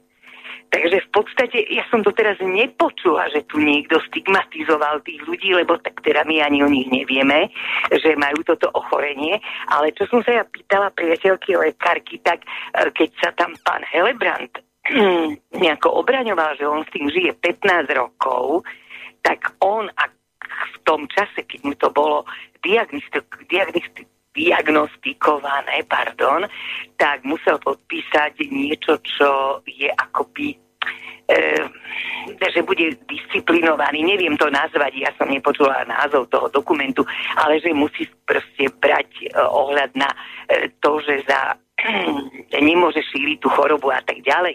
Takže vlastne on o tom veľmi dobre vedel a teraz sa bude robiť, že však ako pätnásť rokov e, s tým žil a s tým problém nemal.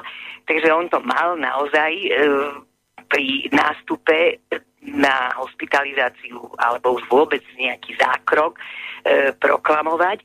Ale druhá vec je, že našťastie u nás, odkedy sa táto choroba vyskytla, tak pri každom odbere krvi, keďže ide človek na zákrok, tak okrem iných parametrov sa robí aj vyšetrenie na toto, takže vlastne my sa tým chránime, štát nás chráni, no ale to na, na margo iba. Takže ešte tu existuje aj takéto združenie, ktoré teraz bude vykrikovať, lebo my sme ani doteraz nevedeli, kým to dúhové šialenstvo tu nezačalo, že tí ľudia sú nejako o proste tiež traumatizovaní.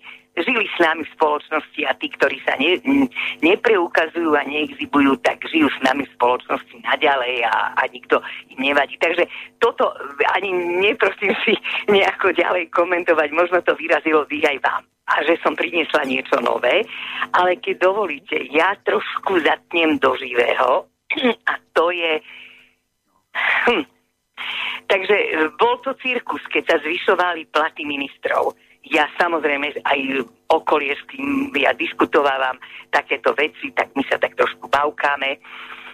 E, to veľmi, veľmi ako oceňuje, že toto teda prešlo a boli sme aj nejako milo, nemilo prekvapení, že ministri doteraz mali také nejaké normy a zákony a, a výhlášky, že si museli služobnú cestu, keď niekde išli platiť z tých nejakých iných paušálnych výdajov.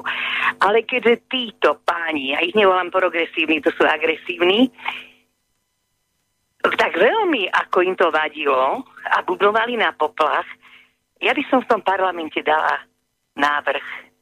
Znížme si aj my poslanci plat. Ja, prepáčte, vám nezavidím tie platy, ale sú tiež neúmerné na životnú úroveň všeopriemernú tohto národa. Ja žijem pomerne komfortne, vôbec fakt opakujem, nezávidím a v podstate e, si myslím, že Toto je tak vysoko nastavené ešte od Mečiara, vy to, pán Michalko, veľmi dobre viete, a dokonca aj tých tri tisíc na asistentov. Tak keď má niekto šesť tisíc plat, ešte má tri tisíc na celý sekretariát, plus ešte navyše strana dostáva na e, miestnosti, ktoré nemusia byť len v Bratislave pod hradom alebo pri hrade, ale ešte aj niekde, a myslím, že aj vy o tom veľmi dobre viete, že sa to aj veľmi zneužívalo, že niekde sa prenajmy ako si tak nejako zašuflíkovávali. Ja neviem, toto by bol celkom dobrý volebný program. Veď keď sa znižuje úroveň životná obyvateľstva, poďme príkladom. A podľa mňa tá strana vyhrá voľby. No, je to také sci-fi, e, takže vyhovorila som sa. Prepáčte, poslucháči, že som možno niekomu ubrala slovo, ale dlhšie bola tá časť prvá, ktorú som si považovala za povinnosť povedať. Príjemný večer a príjemné vysielanie. Hezký večer. Tak Romane, navýšení platu vla. Najprv chcem povedať, lebo naozaj počúvam šialené legendy. Základný plat poslanca je tritisícstoštyridsať eur, čo podľa mňa nie je nič extrémne. Je to, keď si človek zoberie, v akom konkurenčnom prostredí funguje. A áno, je to rôzne. Sú naozaj poslanci, ktorí sa vezú, a sú takí, ktorí naozaj padajú od únavy a nevedia, kde ísť. A ja teda rozhodne sa nepokladám... Poznámka intibaty. Áno, rozhodne sa nepokladám za toho, čo by sa viezol. Druhá vec je, že potom sú paušálne náhrady, ale nikdy to není ani zďaleka šesť tisíc. Dokonca ja som nie radový poslanec a teda táto suma mi je poriadne vzdialená. Takže realita, to, čo sa hovorí v médiách, sú legendy. Uh, je tam sú paušálne náhrady, uh, bratislavskí majú menej, a to sú práve preto, lebo poslanci, nikto im neprepláca benzín, nikto im neprepláca nájom, teda nájomné v zmysle, že keď idú nejaké výjazdové zásadania alebo hotely, alebo tieto veci, samozrejme mobily si platia z vlastných a samozrejme majú by mať aj ostatné. Pokiaľ nie sú práve progresívni, tak sa snažia nejak slušne teda mať aspoň štyri päť oblekov a tak ďalej. Skrátka, nejaké náklady sú, normálni zamestnanci ich pokrývajú tohto, čiže... Ja nehovorím, ja v politike rozhodne nie som kvôli peniazom. Celý život som to robil. Naopak, poslanci majú obmedzenia, nemôžu byť konateľmi, nemôžu mať žiadne iné príjmy. Ani len napríklad demone- musel som si demonetizovať kanál a tak ďalej. A keď sa zoberie príjmy, o ktoré som ja prišiel a čo som mal, tak nejak zvlášť som nezbohatol. Čo sa týka členov vlády, tam vznikla anomália, lebo je... zákon o dlhovej brzde a tam sa vlastne zamrazili platy, keď miera nejakého há dé pé je nižšia. Napríklad vznikali anomálie, že naozaj čisté platy ministrov sú nižšie ako, alebo boli nižšie ako poslancov. A to bolo preto, lebo keď sa nastavoval ten systém, tak samozrejme, že uh, poslanci nemajú žiaden servis v zmysle, že ja neviem... Ministri mali štátne linky, mali limuzínu, čiže ako cestovné náklady e, sú pokryté, plus mali nejaký sekretariát a tak ďalej. A náklady, režijné náklady členov vlády boli teda tým pádom nižšie ako poslancov. Tam mali takže iba symbolických päťsto eur paušálne náhrady. No a ten základný plat bol nejakých tritisícsto krát jeden celá päť, tam bol jeden a pol násobok. Čiže to naozaj bolo pod päť tisíc. Vznikali paradoxné situácie, že napríklad sto ľudí v rezorte obrany má vyšší plat ako minister. A v každom rezorte sú desiatky ľudí, niekde aj stovky, ktorí sú vyššie platení ako minister, čo tiež nie je celkom zdravé. Štátni tajomníci sú samozrejme nižšie platení ako ministri a tak ďalej. Druhá vec je e, odmeny, a to chcem tiež povedať niektorým úradníkom. Naša najfarizejskejšia a najmúdrejšia Vasilisa Premúdra, konkrétne Veronka, dala svojmu asistentovi odmenu dvadsať tisíc. Táto ženská, o ktorej všetci vedia, že takéto odmeny dáva svojim týmto, každý rok teda samozrejme, tak išla sa rozhľad na kolom až, keď kolega Taraba dal štyritisíc eur.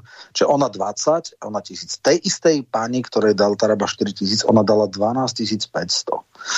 Ja nechápem, jak môže byť niekto tak hlúpy, pokrytecký, tupý, že ideš kriekať, že ty si mu dal štyritisíc a presne tá istá ľudia, no dobre, ale ty, Verona, si mi dala dvanásť a pol. Takže zase si treba pozrieť, aké sú sumy. A teda ja som veľmi rád a toto treba všade hovoriť, ako to bolo.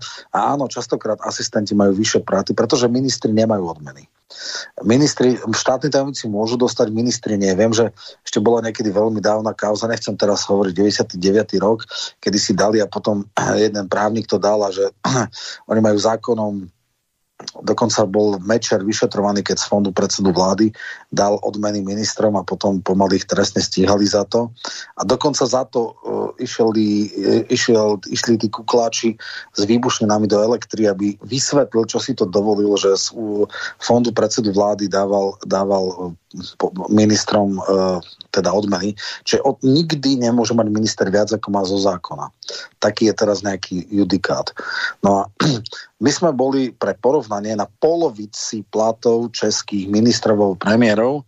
E, premiér Fiala mal dvakrát taký plat ako Fico. Dneska po tom navýšení paušálnych náhrad sú porovnateľné. Ja som myslím, že porovnateľný štát s porovnateľnou há dé pé, troška nižšou, ale dobré. Ale bolo podľa mňa choré, že vlastne v našom bratskom štáte má človek na porovnateľnej alebo rovnakej pozícii dvakrát taký plat. Tak nemyslím si, že by e, lekári, učitelia, neviem čo, všetci mali dvakrát také platy v Čechách. Áno, možno majú o niečo vyššie, ale nie dvakrát. No, takže tomu, ale samozrejme je to veľmi, je to veľmi háklivá téma niekoho, je to zase taká primitívna, že, že, že sa štve proti tým, ktorí sú tam a, a teda urobia z nich hamižníkov. Áno, áno, ja môžem kľudne povedať, že som v tomto, sú naozaj ľudia aj v politike, ktorí sa vezú.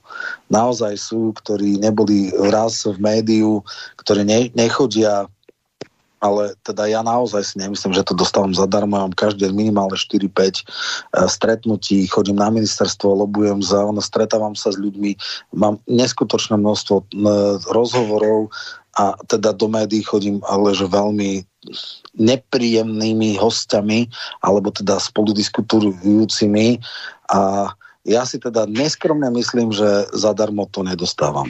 No, kdybych tě chtěl zůstat u téhle témy, tak bych samozřejmě mohl, protože to by mě zajímalo spousta otázek k tvým debatám s paní Kolíkovou, nebo s paní Cigánikovou ještě mnohem víc možná.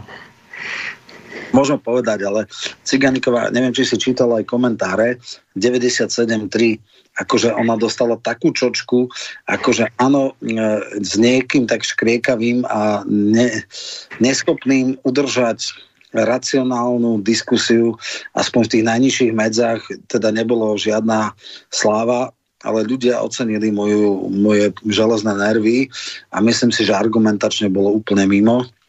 S Kolíkovou to bolo na inak troška, ale keď si si pozrel, oni majú takú vec hlasovanie respondentov, divákov, tak to bolo nejakých šesťdesiatšesť ku dvadsaťtri, čiže alebo tak nejak, no viac ako sedem ku tri, čiže v môj prospech, čiže tá trojka rozhodne nie je žiadne alternatívne ani koaličné médium a sedemdesiat percent ľudí, napriek tomu, že tam bol môj handicap, že nie som trestný právnik, nie som v justícii, tak jednoducho e, ľudia s sebiackým rozumom si mysleli, že moje argumenty boli pádnejšie.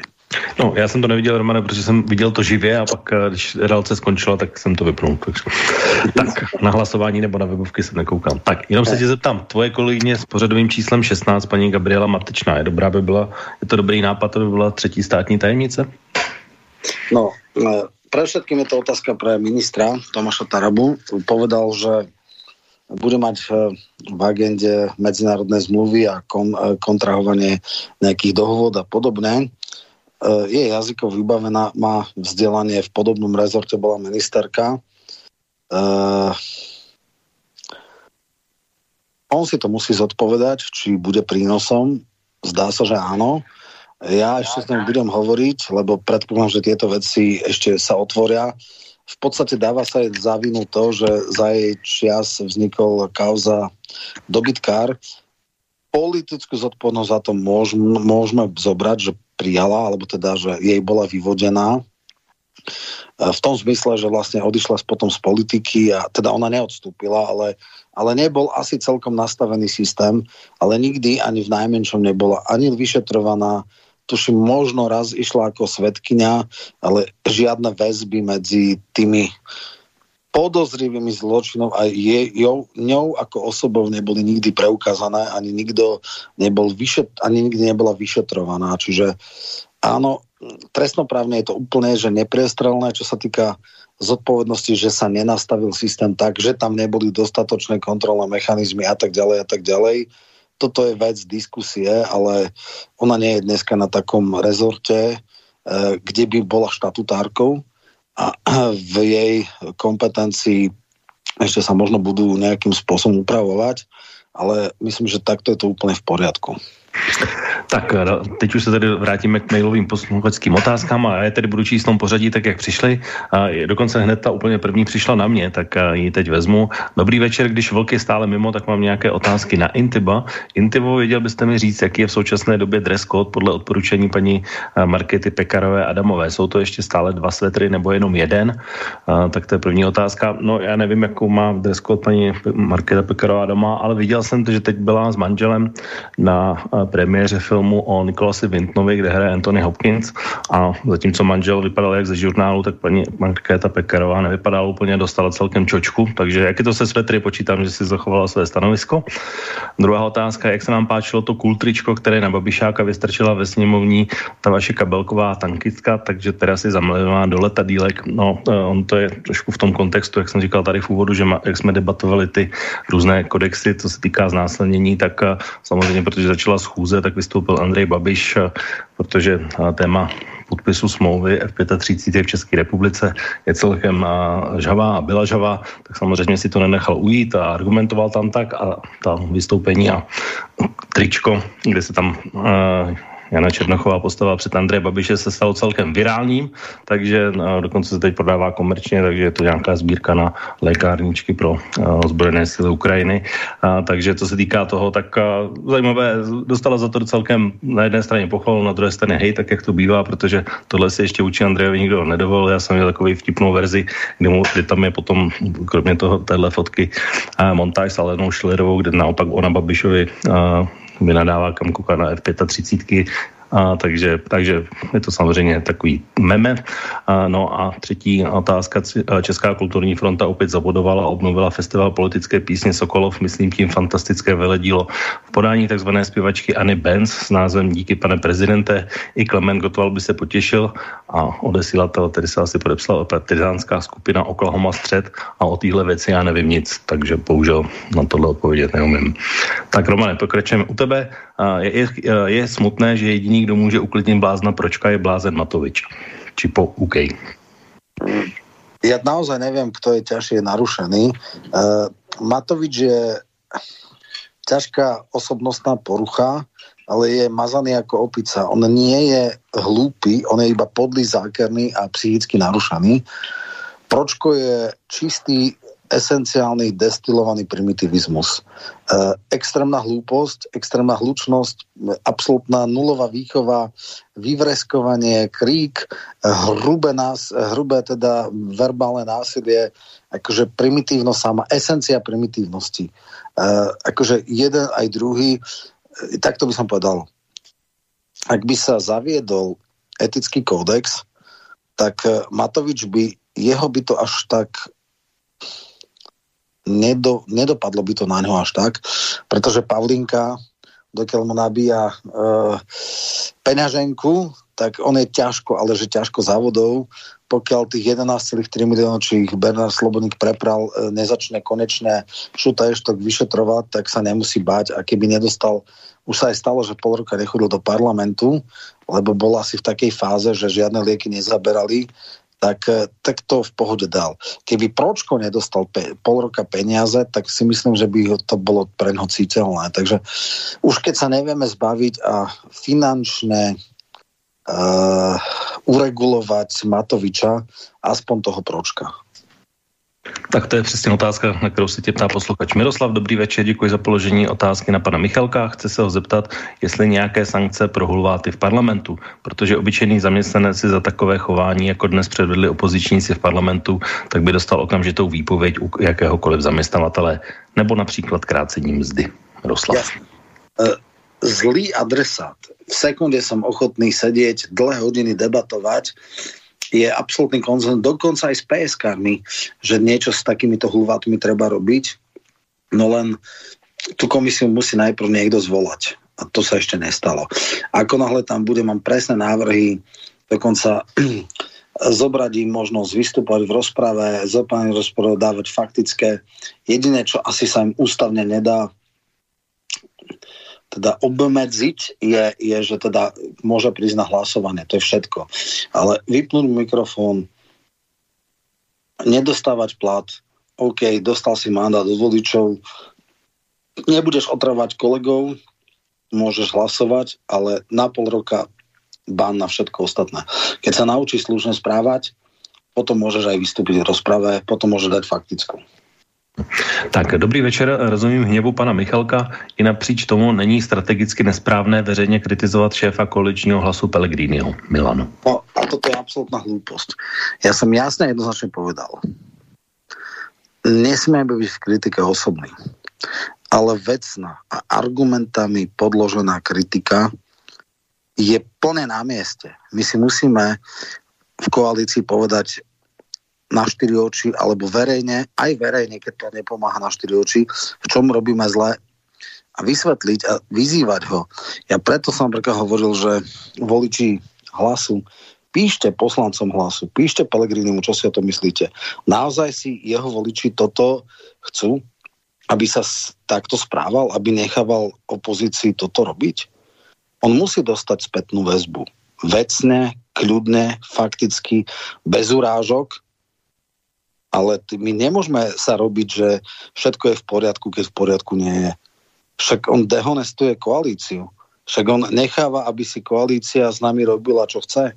Tá opozícia. Takže, takže toto je úplne vecné. Naozaj. Ja som sa nikdy neznížil k nejakým prívlastkom, nikdy som sa neznížil k nejakým dehonestačným veciam, ale povedať, že naozaj robí zle a podpiluje si konár, však ja vlastne, keby bral moje dobre mienené rady, tak jeho šanca zaujať voličov koalície, nielen tí skalní, je podstatne väčšia. Oni od neho čakajú aj istú ráznosť, aj principiálnosť, aj sebaúctu. A nie je to to, že nechá opozíciu robiť handru z koalície. Tak toto naozaj nemôže ísť a je to plne na mieste. A hlavne, keď potom mi vypisujú, že však robte s tým, robte s tým. No ja musím povedať, že kto je tá žaba na pramení. Lebo to nie je tak, akože už sa to ťahá, ale to treba jasne povedať, kto to ťahá. My sme vždy od prvej chvíle mali tú možnosť v Rokovaku predčasne ukončiť rozpravu. šesťdesiatdva hodín, dvanásť rokovacích dní, to ešte nestačilo na jeden zákon. To, čo je tri schôdze, kde sa tristo zákonov bolo, toto riešime jeden zákon. No tak to treba jasne povedať. A nech tí ľudia nepíšu mne. Nech potom píšu na správnom adresátu. Keby ja som bol predseda parlamentu, môžete si byť istí, že toto by opozícia nevyvádzala. Tak další mail, který je takový trošku vlastně společný. Posluchači Petr a Jaroslav se ptají na následující věc. Harabín se v těchto dnech vyjádřil, že předseda parlamentu ze zákona nemůže kandidovat na prezidenta. Důvodem podle něj je, že úřad u šéfa parlamentu v prezidentských volbách vydává rozhodnutí o termínu voleb a registraci anebo neregistraci kandidátů. Já jako soudce nemůžu sám sebe rozvázat, rozvádět. A tohle se tu stalo, vyhlásil Harabín. Co si myslíte o tomto názoru pana Harabína? A vlastně stejná otázka od Jaroslava. Harabín v Infovině se vyjádřil, že Pellegrini jako předseda parlamentu má výhradní právo jmenovat prezidentských kandidátů a kandidáty, ale jeho, teda Pellegriniho a Korčoka, a jmenovali jeho zástupca Blaho. A to je v prý v rozporu, co vy na to, Jaroslav. No keď si to Harabin myslí, nech dá žalobu, ale zjavne to tak nie je. Nespomínam si presne, či niekedy pre, kandidoval na predsedu, na prezidenta nejaký predseda parlamentu, ale zjavne e, nikto to nenamietal, čiže realita je taká, že zjavne sa to nevyplní a kandidatúra Pellegriniho nie je nikým relevantným spochybnená. Bude kandidátom, ako dopadne, to záleží od voličov a o tom, či bude ďalej robiť chyby, ktoré začína robiť Tela, alebo či sa poučí z toho a v druhom kole troška inú tvár, rozhodnejšiu a pevnejšiu ukáže. Inak si myslím, že to má stratené. Nevím, jestli jste už hovořili o reakci prezidentky a Šimečky, že ještě urobí všechno, aby zákon nepřešel. Jak to vidíte? Otázka od posluchače Igora. Mluvili jsme o tom, Igore, v dvacáté páté minutě. Pamatuju si to přesně.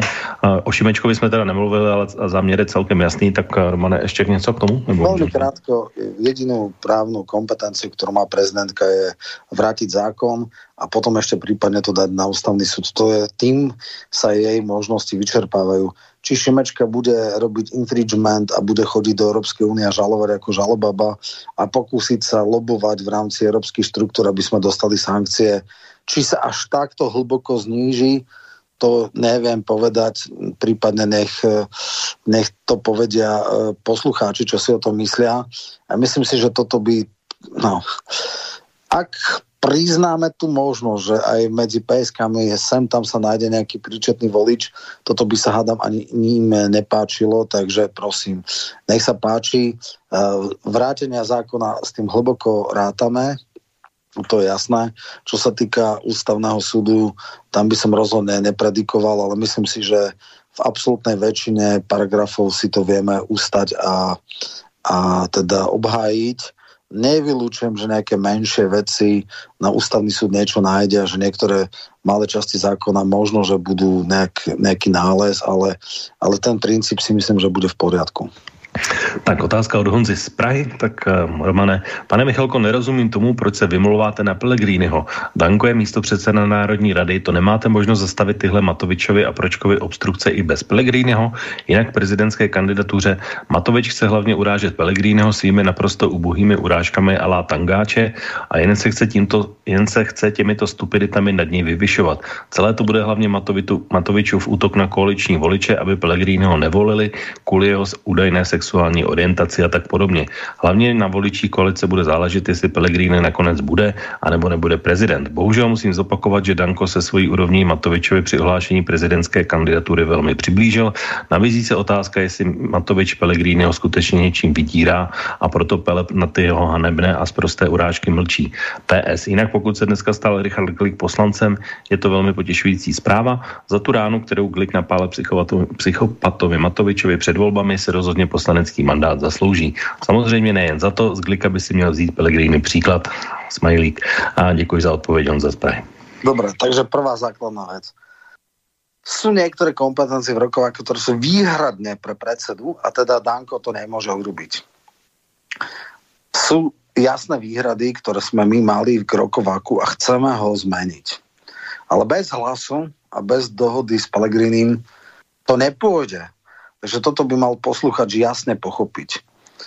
Uh, ja som jasne vravel, nie že sa, viete čo, poviem to inak, takú analogiu. Ja keď sa niekedy stretnem s nejakými známymi kamarátmi a teraz začnú mi hovoriť všelijaké ponosy a všelijaké nejaké veci, čo všetko treba urobiť a podobné, a vlastne majú úplne absurdné a nereálne očakávania, asi ako keby som bol premiér jednofarebnej vlády. A toto treba troška dať do nejakej reality. Ja sa nevyhováram, ale jednoducho politici nie sú všemocní a už vôbec nie je jedno, jedna časť politického spektra. Vy keď nedokážete presvedčiť Pellegriniho, že urobiť poriadok s obštrukciou opozície je nutné a že mu to nezobere vody, ale naopak získa, lebo bude jednoducho za rázneho, ktorý si vie zjednať poriadok, no tak keď mu to nevysvetlíte, tak sa vajatáme. My sme najslabšia strana koalície a naozaj nedokážeme niektoré veci dohodnúť. Dneska o siedmej sa mala zarezať debata. Ešte o pol deviatej som bol v parlamente a počúval som neskutočné stoky a, a megatony lží a hnoja a, a skrátka z obrovskej demagógie si opozícia robila standing ovation a vrieskali tam do bezvedomia a budú to teraz všade púšťať nezorientovaným ľuďom. Obrovská fatálna chyba. A A toto ale musíme povedať aj verejne Pellegrinimu. Ja nemám nič proti nemu. Osobné útoky sú veľmi zlé. To som jasne sa dištancoval aj od Danka, aj som povedal, že to naozaj nám nebolo ono, ale to neznamená, že máme teraz držať hubu a krok a všetky pochybnosti a všetky pochyby a pochybenia, akože povedať si, akože pokrčí ramenami, no však dobre, zlé robí to, ale, ale však je náš, no Ježišmária, aby sme sa ho náhodou nedotkli, alebo čo, nie. Treba jasne jednoznačne povedať, keď sa robí zle, tak sa robí zle. A ja to hovorím. Ale hovorím to vecne, hovorím to konkrétne a bez nadstihu trhania urážok. Toto naozaj mi nikto nemôže teda vyčítať. Takže ešte raz, politici, sám politik až tak veľa nezmôže. Veľa zmôže koalícia, ak drží spolu, ale keď je slabé ohnívko v koalície, tak to škrípe. A áno, žiadna koalícia nejde ako naolejovaný stroj, niekedy to drhne, ale vôľa tam je a treba ale aj odvahu. Niekedy naozaj treba na niektoré veci aj politickú odvahu. A sú koaliční partnery, ktorí majú dosť a sú takí, čo majú veľmi málo. A potom sa to ťažko vládne, ale veľmi dobre si uvedomte, kto tú odvahu má a kto tu naopak nemá. Tak Romane, mail, který logicky asi musel přijít. Dobrý večer, tak pan Michalko tvrdí, že není osobní, ale opakuje dokola, jaký je Pellegrini neschopný, tak už osobnější ani nemůže být. Danko dělá v médiích tak nehorázné útoky na něho, že nahrává jenom Korčokovi. Vrchol je, že při malých preferencích odstoupí a odkáže voličům, aby volil Harabína. Přitom Danko i Michalko musí vědět, že Harabín ani kdyby byl ve druhém kole, tak nevyhrá, nevyhraje. Je to mega pomoc Korčokovi. Podobně jako es el es, jako el es en es pomohla Čaputové. es en es se však, díky es en es však vyhraje Korčok, díky es en es a Dankovi se už do parlamentu nedostane. Danko je už vulgární jako Matovič a strašně zákeřný člověk a inzitný politik. Měl by podpořit koaličního kandidáta a ne Harabína. Jsou obyčejní kolaboranti v es en es a Michalko mě zklamal na plné čáře.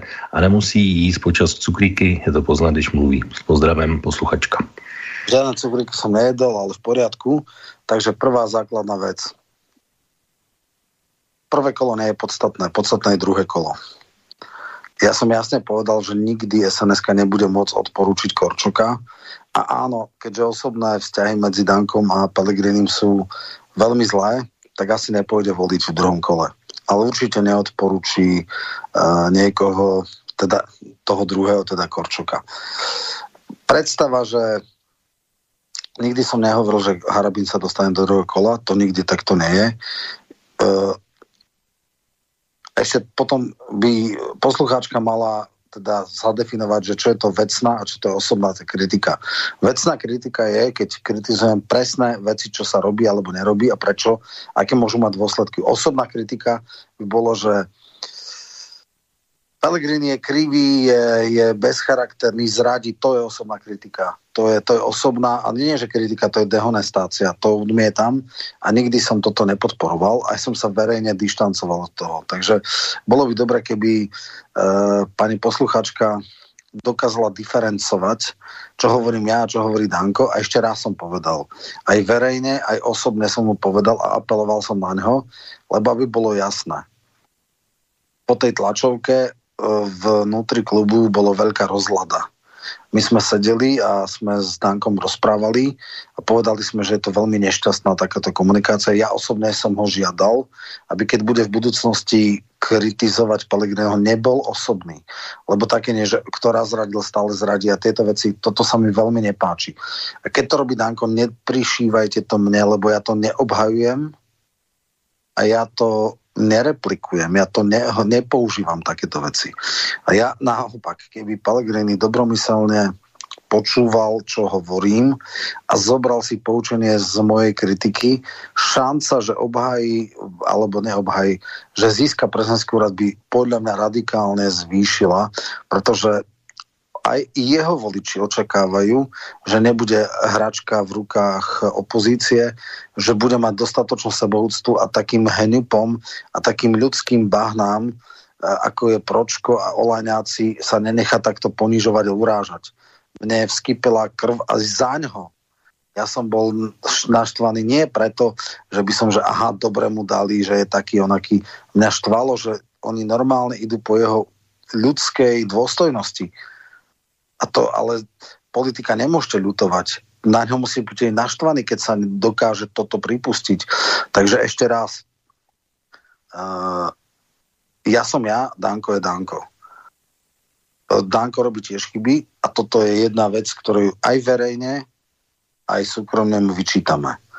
No ale viete, keď sa niekto dosť nemusí, zároveň som povedal x-krát v rôznych vyjadreniach, že toto nebude vzťah Sulík-Matovič, že es en es ká a osobne poslanci v klube si veľmi dobre uvedomujú, akú zodpovednosť sme dostali od vás, voličov, a určite nepoložíme kvôli týmto sporom vládu a určite urobíme všetko preto, aby vláda bola štyri roky a Danko nebude ten, ktorý povalí túto vládu. Nebude to Sulík. To, to môžete byť istý a môž, môžem vám to garantovať. Keby s niečím takým prišiel v poslaneckom klube, by na toto väčšinu nečakal. Tak máme opäť posluchače na telefónu. Dobrý večer, slyšíme sa? Mm, dobrý večer, Zuzana pri telefóne. Dobrý ja večer. Chcem opäť Romana, že to, že či, či počul niečo o tom, že Harabín hovoril, že mm, Danko je prvý podpredseda Národnej rady. Ja som v živote takéto niečo nepočula, že by nejaká taká funkcia vôbec bola. A hovoril to v súvislosti... Je také niečo? Nie, je, sú iba podpredsedové. Nie je vôbec, kto je prvý podpredseda. No, sú traja podpredsedové, no. Koaliční, jeden, ona. Mm. Sú, majú rozpis, no, je, jeden predseda, nikto nie je. Teoreticky... Že rovnocenní tra... Všetci rovnocenní traja. Áno, áno, sú rovnocenní podpredsedovia. No, no, ja som si to myslela. No, a že teda, že v súvislosti s podpisovaním kandidatúry na prezidenta, že to môže robiť len Pellegrini a že Pellegrini mu podpísal kandidatúru Blaha, takže vlastne on je neplatný kandidát. Není to neplatný kandidát, zasa nikto. Toto môže skonštatovať súd, je to názor Harabina, bude kandidovať. Ale počuli akože, to, hej. Je to názor, akože naozaj ničím nepodložený, viete. Toto, uh-huh. ako nechce sa mi k tomu vyjadrovať, nechcem do týchto vecí. Čítal som aj v Pravde, naozaj, akože Harabin uh-huh. všeličo uh-huh. povedal a mnoho vecí sa nepotvrdilo. Toto bude ďalšia z nich, jednoducho. Uh, uvidíme, Harabin má desať až dvanásť percent, odskok medzi uh, Korčokom je, on má okolo tridsať až dvadsať percent, to je obrovský. No, uvidíme, aké urobí čísla. Ja si myslím uh-huh. osobne, a budú ma teraz križovať, že to bude menej ako v prvom pokuse, ale dobre, aj desať až dvanásť percent nie je slabý výsledok, ale určite to na druhé, alebo s najväčšou pravdepodobnosťou to do na druhé kolo stačiť nebude. No, aj, ja si to tak myslím a bohužiaľ, akože žiaden normálny, ja teda musím povedať, že ani Danko pre mňa nie je normálny pronárodný kandidát. Takže ja neviem, koho ja mám voliť. A ja mám taký pocit, že nebudem nikoho voliť. No, no je to, určite, viete, tak... čo ja poviem takto, v druhom kole to mám jasné, lebo Korčok určite nie. A v prvom kole... No, no dobre, ale... No, to ale viete zase, akože to je však dobre, ja som išla aj, aj minulé uh, Ševčoviča potom v druhom kole voliť, ale to je akože východisko pre nás. Ako, no tak ako nech sa na mňa už nikto nejde. Kde brať, kde nič nie, ani smrť neberie. No tak nemáme takých kandidátov, ktorí by mali parametre a získali dostatok e, preferencií a voličskej podpory, no tak sa musíme zmieriť. No tak hľadajme ďalej, no teraz už nie, už je to uzavreté. O päť rokov môžeme hľadať nejakého kandidáta, možno sa zrodí, ja neviem. Ale, ale v týchto voľbách máme národných kandidátov takých, akých máme. No bohužiaľ, čo už. No, je to smutné, akože a môžeme byť vôbec radi, že, že to dopadlo aspoň takto, jak to dopadlo, ale tak, no, dobre, tak ďakujem pekne.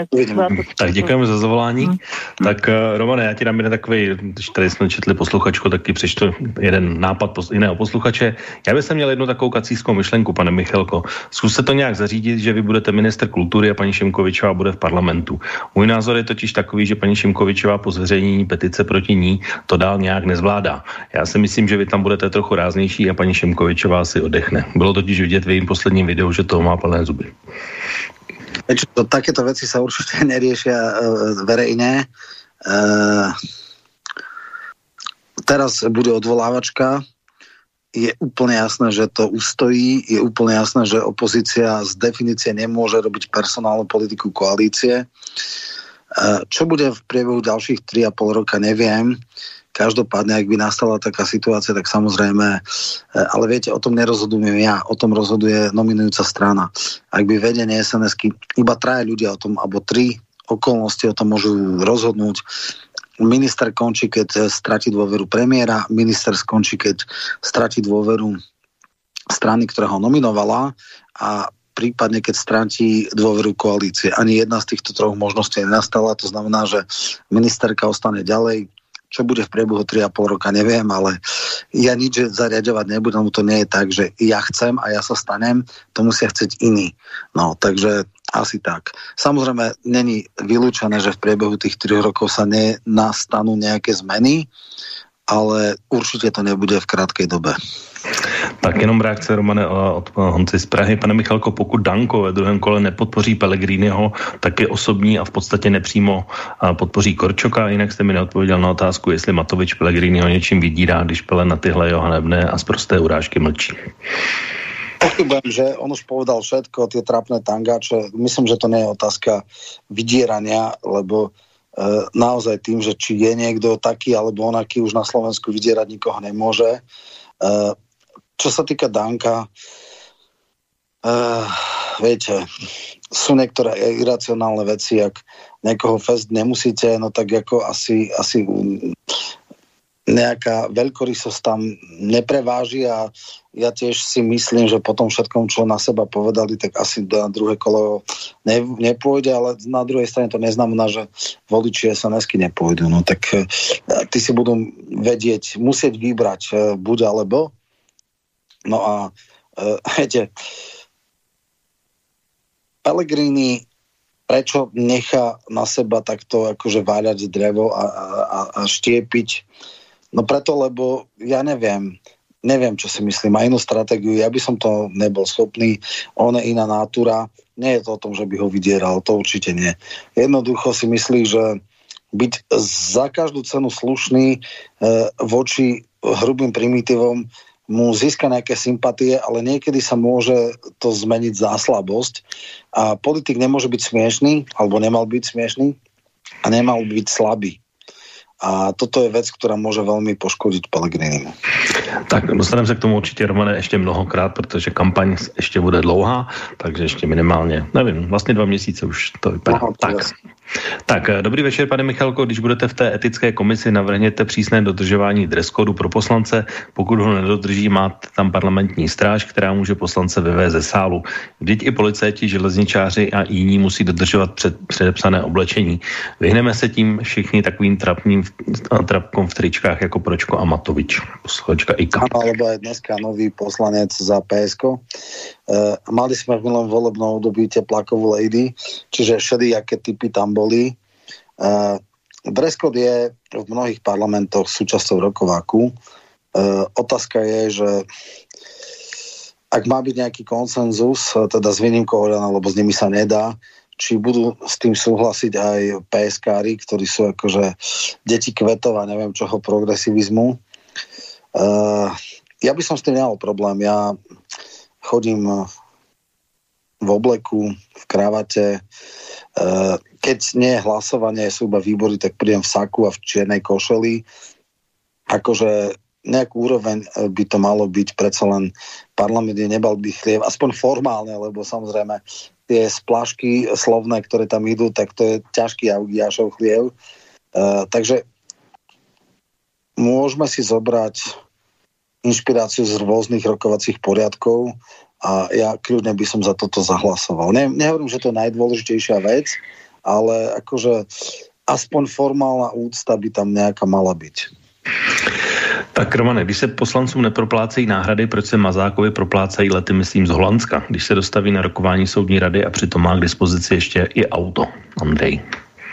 Lebo tak je nastavený systém, aby bylo takto. Poslanci, nikdo jim nehradí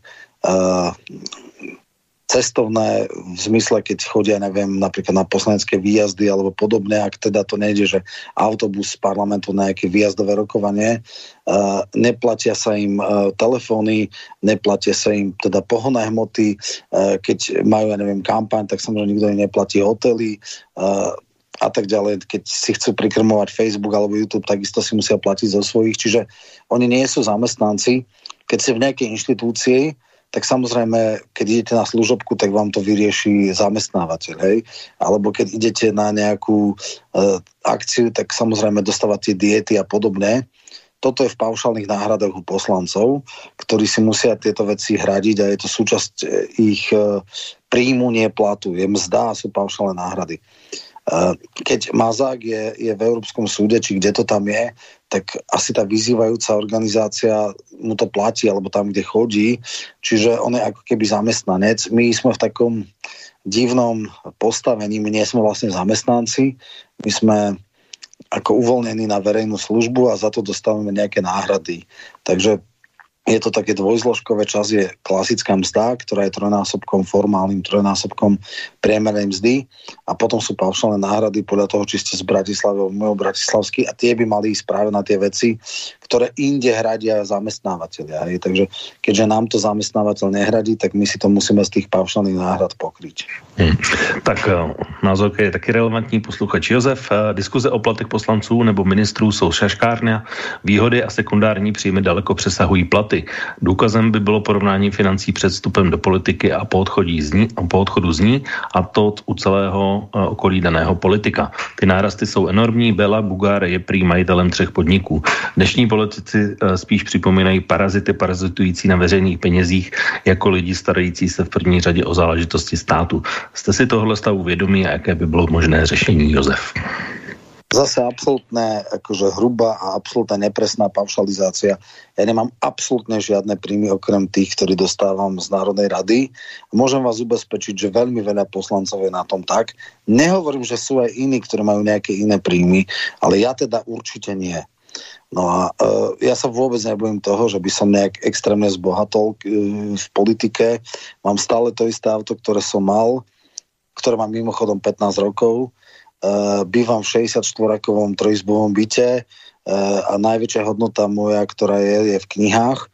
Čiže ako naozaj ako tieto paušálne, že všetci kradnú a tak. No treba ich uh, potom usvedčiť. Ja nehovorím, že sú aj takí, ktorí zneužívajú moc, ale mimochodom, keď už teda, tak sú to skôr ministri alebo ľudia, ktorí sú pri verejných obstarávaniach a vedia ich cinknúť. Alebo napríklad starostovia, primátori, tí áno, ale poslanci nemajú prečo. Akože niekedy si viem predstaviť, že by niečo mohli vylobovať, ale tie zásadné veci robia už keď na ministerstvách, čiže je to podľa mňa absolútne cestný, akože predovšetkým paušalizujúci. Nehovorím, že sa nenajdú v každom aj nejaké uh, zhnilé jablka, ale dáva také tie paušálne odfajče, tak toto je naozaj dosť mimo, ale dobre.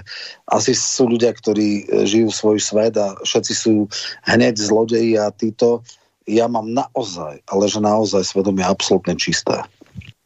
Tak, pane Michalko, souhlasím s vámi, že ochrana osobnosti, tedy ochrana proti klebetám, ohovárením a urážkám na veřejnosti je na Slovensku prakticky nemožná, ale nereflektuje tento stav vlastně Slovensko jako takové, tedy že Slovensko je jednoducho zaostalá krajina v téhle oblasti. Řešení je úplně jednoduché, problém je, že Slováci to nechtějí. Když tyto věci fungují v jiných zemích, tak je řešení přece možné. Je to zrcadlem Slovenska, jak se to na sebe, jak se na sebe, jak se k sebe Slováci správajú na veřejnosti, posluchač Michal. No, ja neviem, ochrana osobnosti, máme nejaké judikáty. Vy ste mali e, veľkú kauzu, kedy tuším e, Reflex na, e, urobil fotku, že Tomio Okamr, že Pitomio a chceli sa tam e, s ním súdiť a nakoniec súd povedal, že e, nazvať politika pitomie je úplne v poriadku.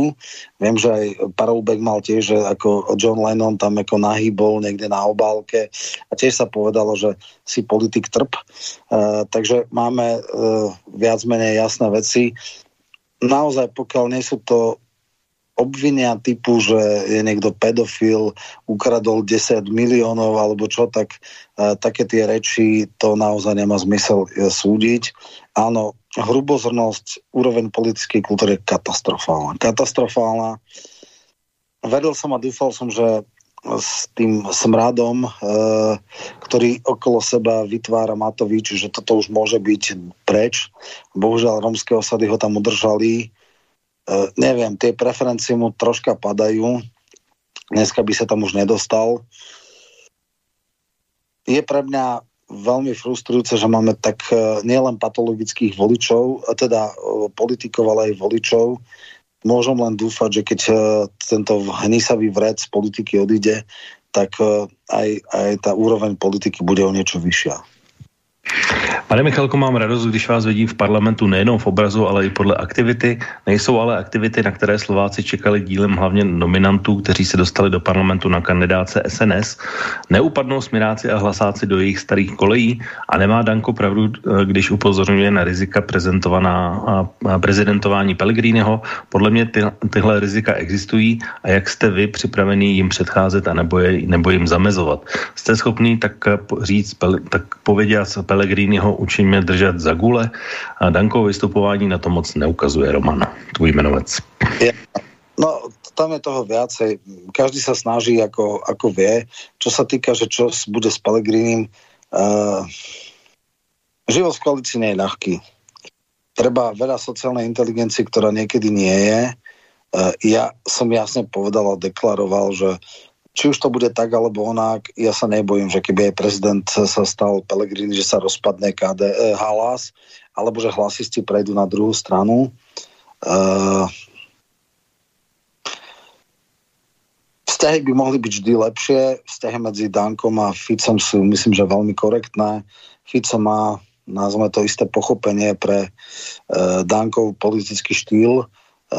S Pellegrinim to tak nie je, respektíve naozaj tam tie vzťahy sú horšie. No čo, čo máme robiť? Jednoducho takto to je, musíme to ťahať, ale podstatné je to, že musíme tie štyri, ideálne osem rokov vydržať. Tak už pomalu směřujeme do finále, ale ještě máme stále co odpovídat. Dobrý večer. Už vám někdo gratuloval k přijetí zákonu o U Š P? Pokud ne, tak vám gratuluji. Je to úspěch i krok ke stabilitě. Co bude dál z vyšetřování případu Lučanského a i Kuciaka? Je to zvládnutelné na Slovensku, anebo je vyšetřování nemožné kvůli zahraničním informačním službám? Co podle vás bude dělat pán Daniel Lipšic? Posluchač Vlado. Jasné. No, zo pár es em esiek, aj asi zo tri telefonáty som už dostal. Takže ľudia to kvitujú. E, mohlo to byť skôr teda, ale dobre, to už nebudem sa vrácať. Čo sa týka budúcnosti Lipšica, tak skončí ako prokurátor. Tam prokurátor nikdy nebol, čiže keď teraz on ako neprokurátor, keď sa zručí už pe, tak prokurátorom byť nemôže, tak neviem, možno sa vráti do advokácie a možno sa niekto pozrie na zúbky všetkým jeho zločinom.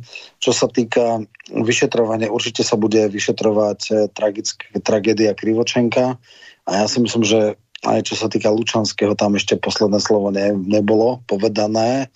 Ja verím a dúfam, že bachári, ktorí sa báli, tak začnú spievať a naozaj povedia, ako to bolo, lebo toto mi hlava neberie. Preveria sa aj veci, zločiny Čurilovcov, zločiny prokurátorov z U Š P. No budú postavení pred spravodlivý súd a buď budú osvedčení a potrestaní spravodlivo, alebo teda sa teoreticky obhája, neviem, nechcem to predikovať, ale myslím si, že teraz bol súboj titanov, opozícia ukázala extrémne odhodlanie zabrániť tomu zákonu. Na druhej strane koalícia ukázala, že je obrovsky odhodlaná to presadiť a pretlačiť. Prešli sme osemdesiatpäť percent cesty. Rátam s tým, že prezidentka to vráti, ale tých pätnásť percent už dojdeme. Tak dobrý večer, dneska v parlamentu to byla jedna velká katastrofa, pane Michalko, dávám vám za pravdu a to, co dneska stvárala opozice v parlamentu, bylo dehonestující a jedna katastrofa. Opozice si z vás dělá srandu, Petr Pellegrini fakt ukazuje slabost a vypadá to tak, že tu vládne opozice a s nimi prezidentka Čaputová, Dana z Bratislavy. To len konštatuje posluchač, posluchačka, to, čo som ja uh, cítil a prežíval a naozaj dneska som mal tlak blízko dvesto. Takže naozaj je to, radšej by som asi azbest niekde bez, bez ochrany e, odstraňoval, ako, ako toto prežiť v parlamente. To naozaj nie je, to je len pre silné nervy. Hmm. Dobrý večer, vím, že to vůbec není nějaká aktuální téma a otázka, ale byl by pan Michalko ochotný předložit zákon, kde by se Národní rada Slovenské republiky přejmenovala na Slovenskou národní radu? Posluchač Juraj. Nemal s tým problém, je to historický názov, ale toto naozaj nemôžete ísť s poslaneckým návrhom. To by predseda parlamentu, musela by sa zmeniť ústava a tak ďalej. Prelomenie ústavy je extrémne ťažké a ľudia to neberú. Už napríklad len to, že máme, všetci hovoríme župy a každý, a formálne je to samosprávny kraj a podobne. Čiže niektoré aj tie historické formulácie, ktoré sú blízke, by tam mali byť, neboli.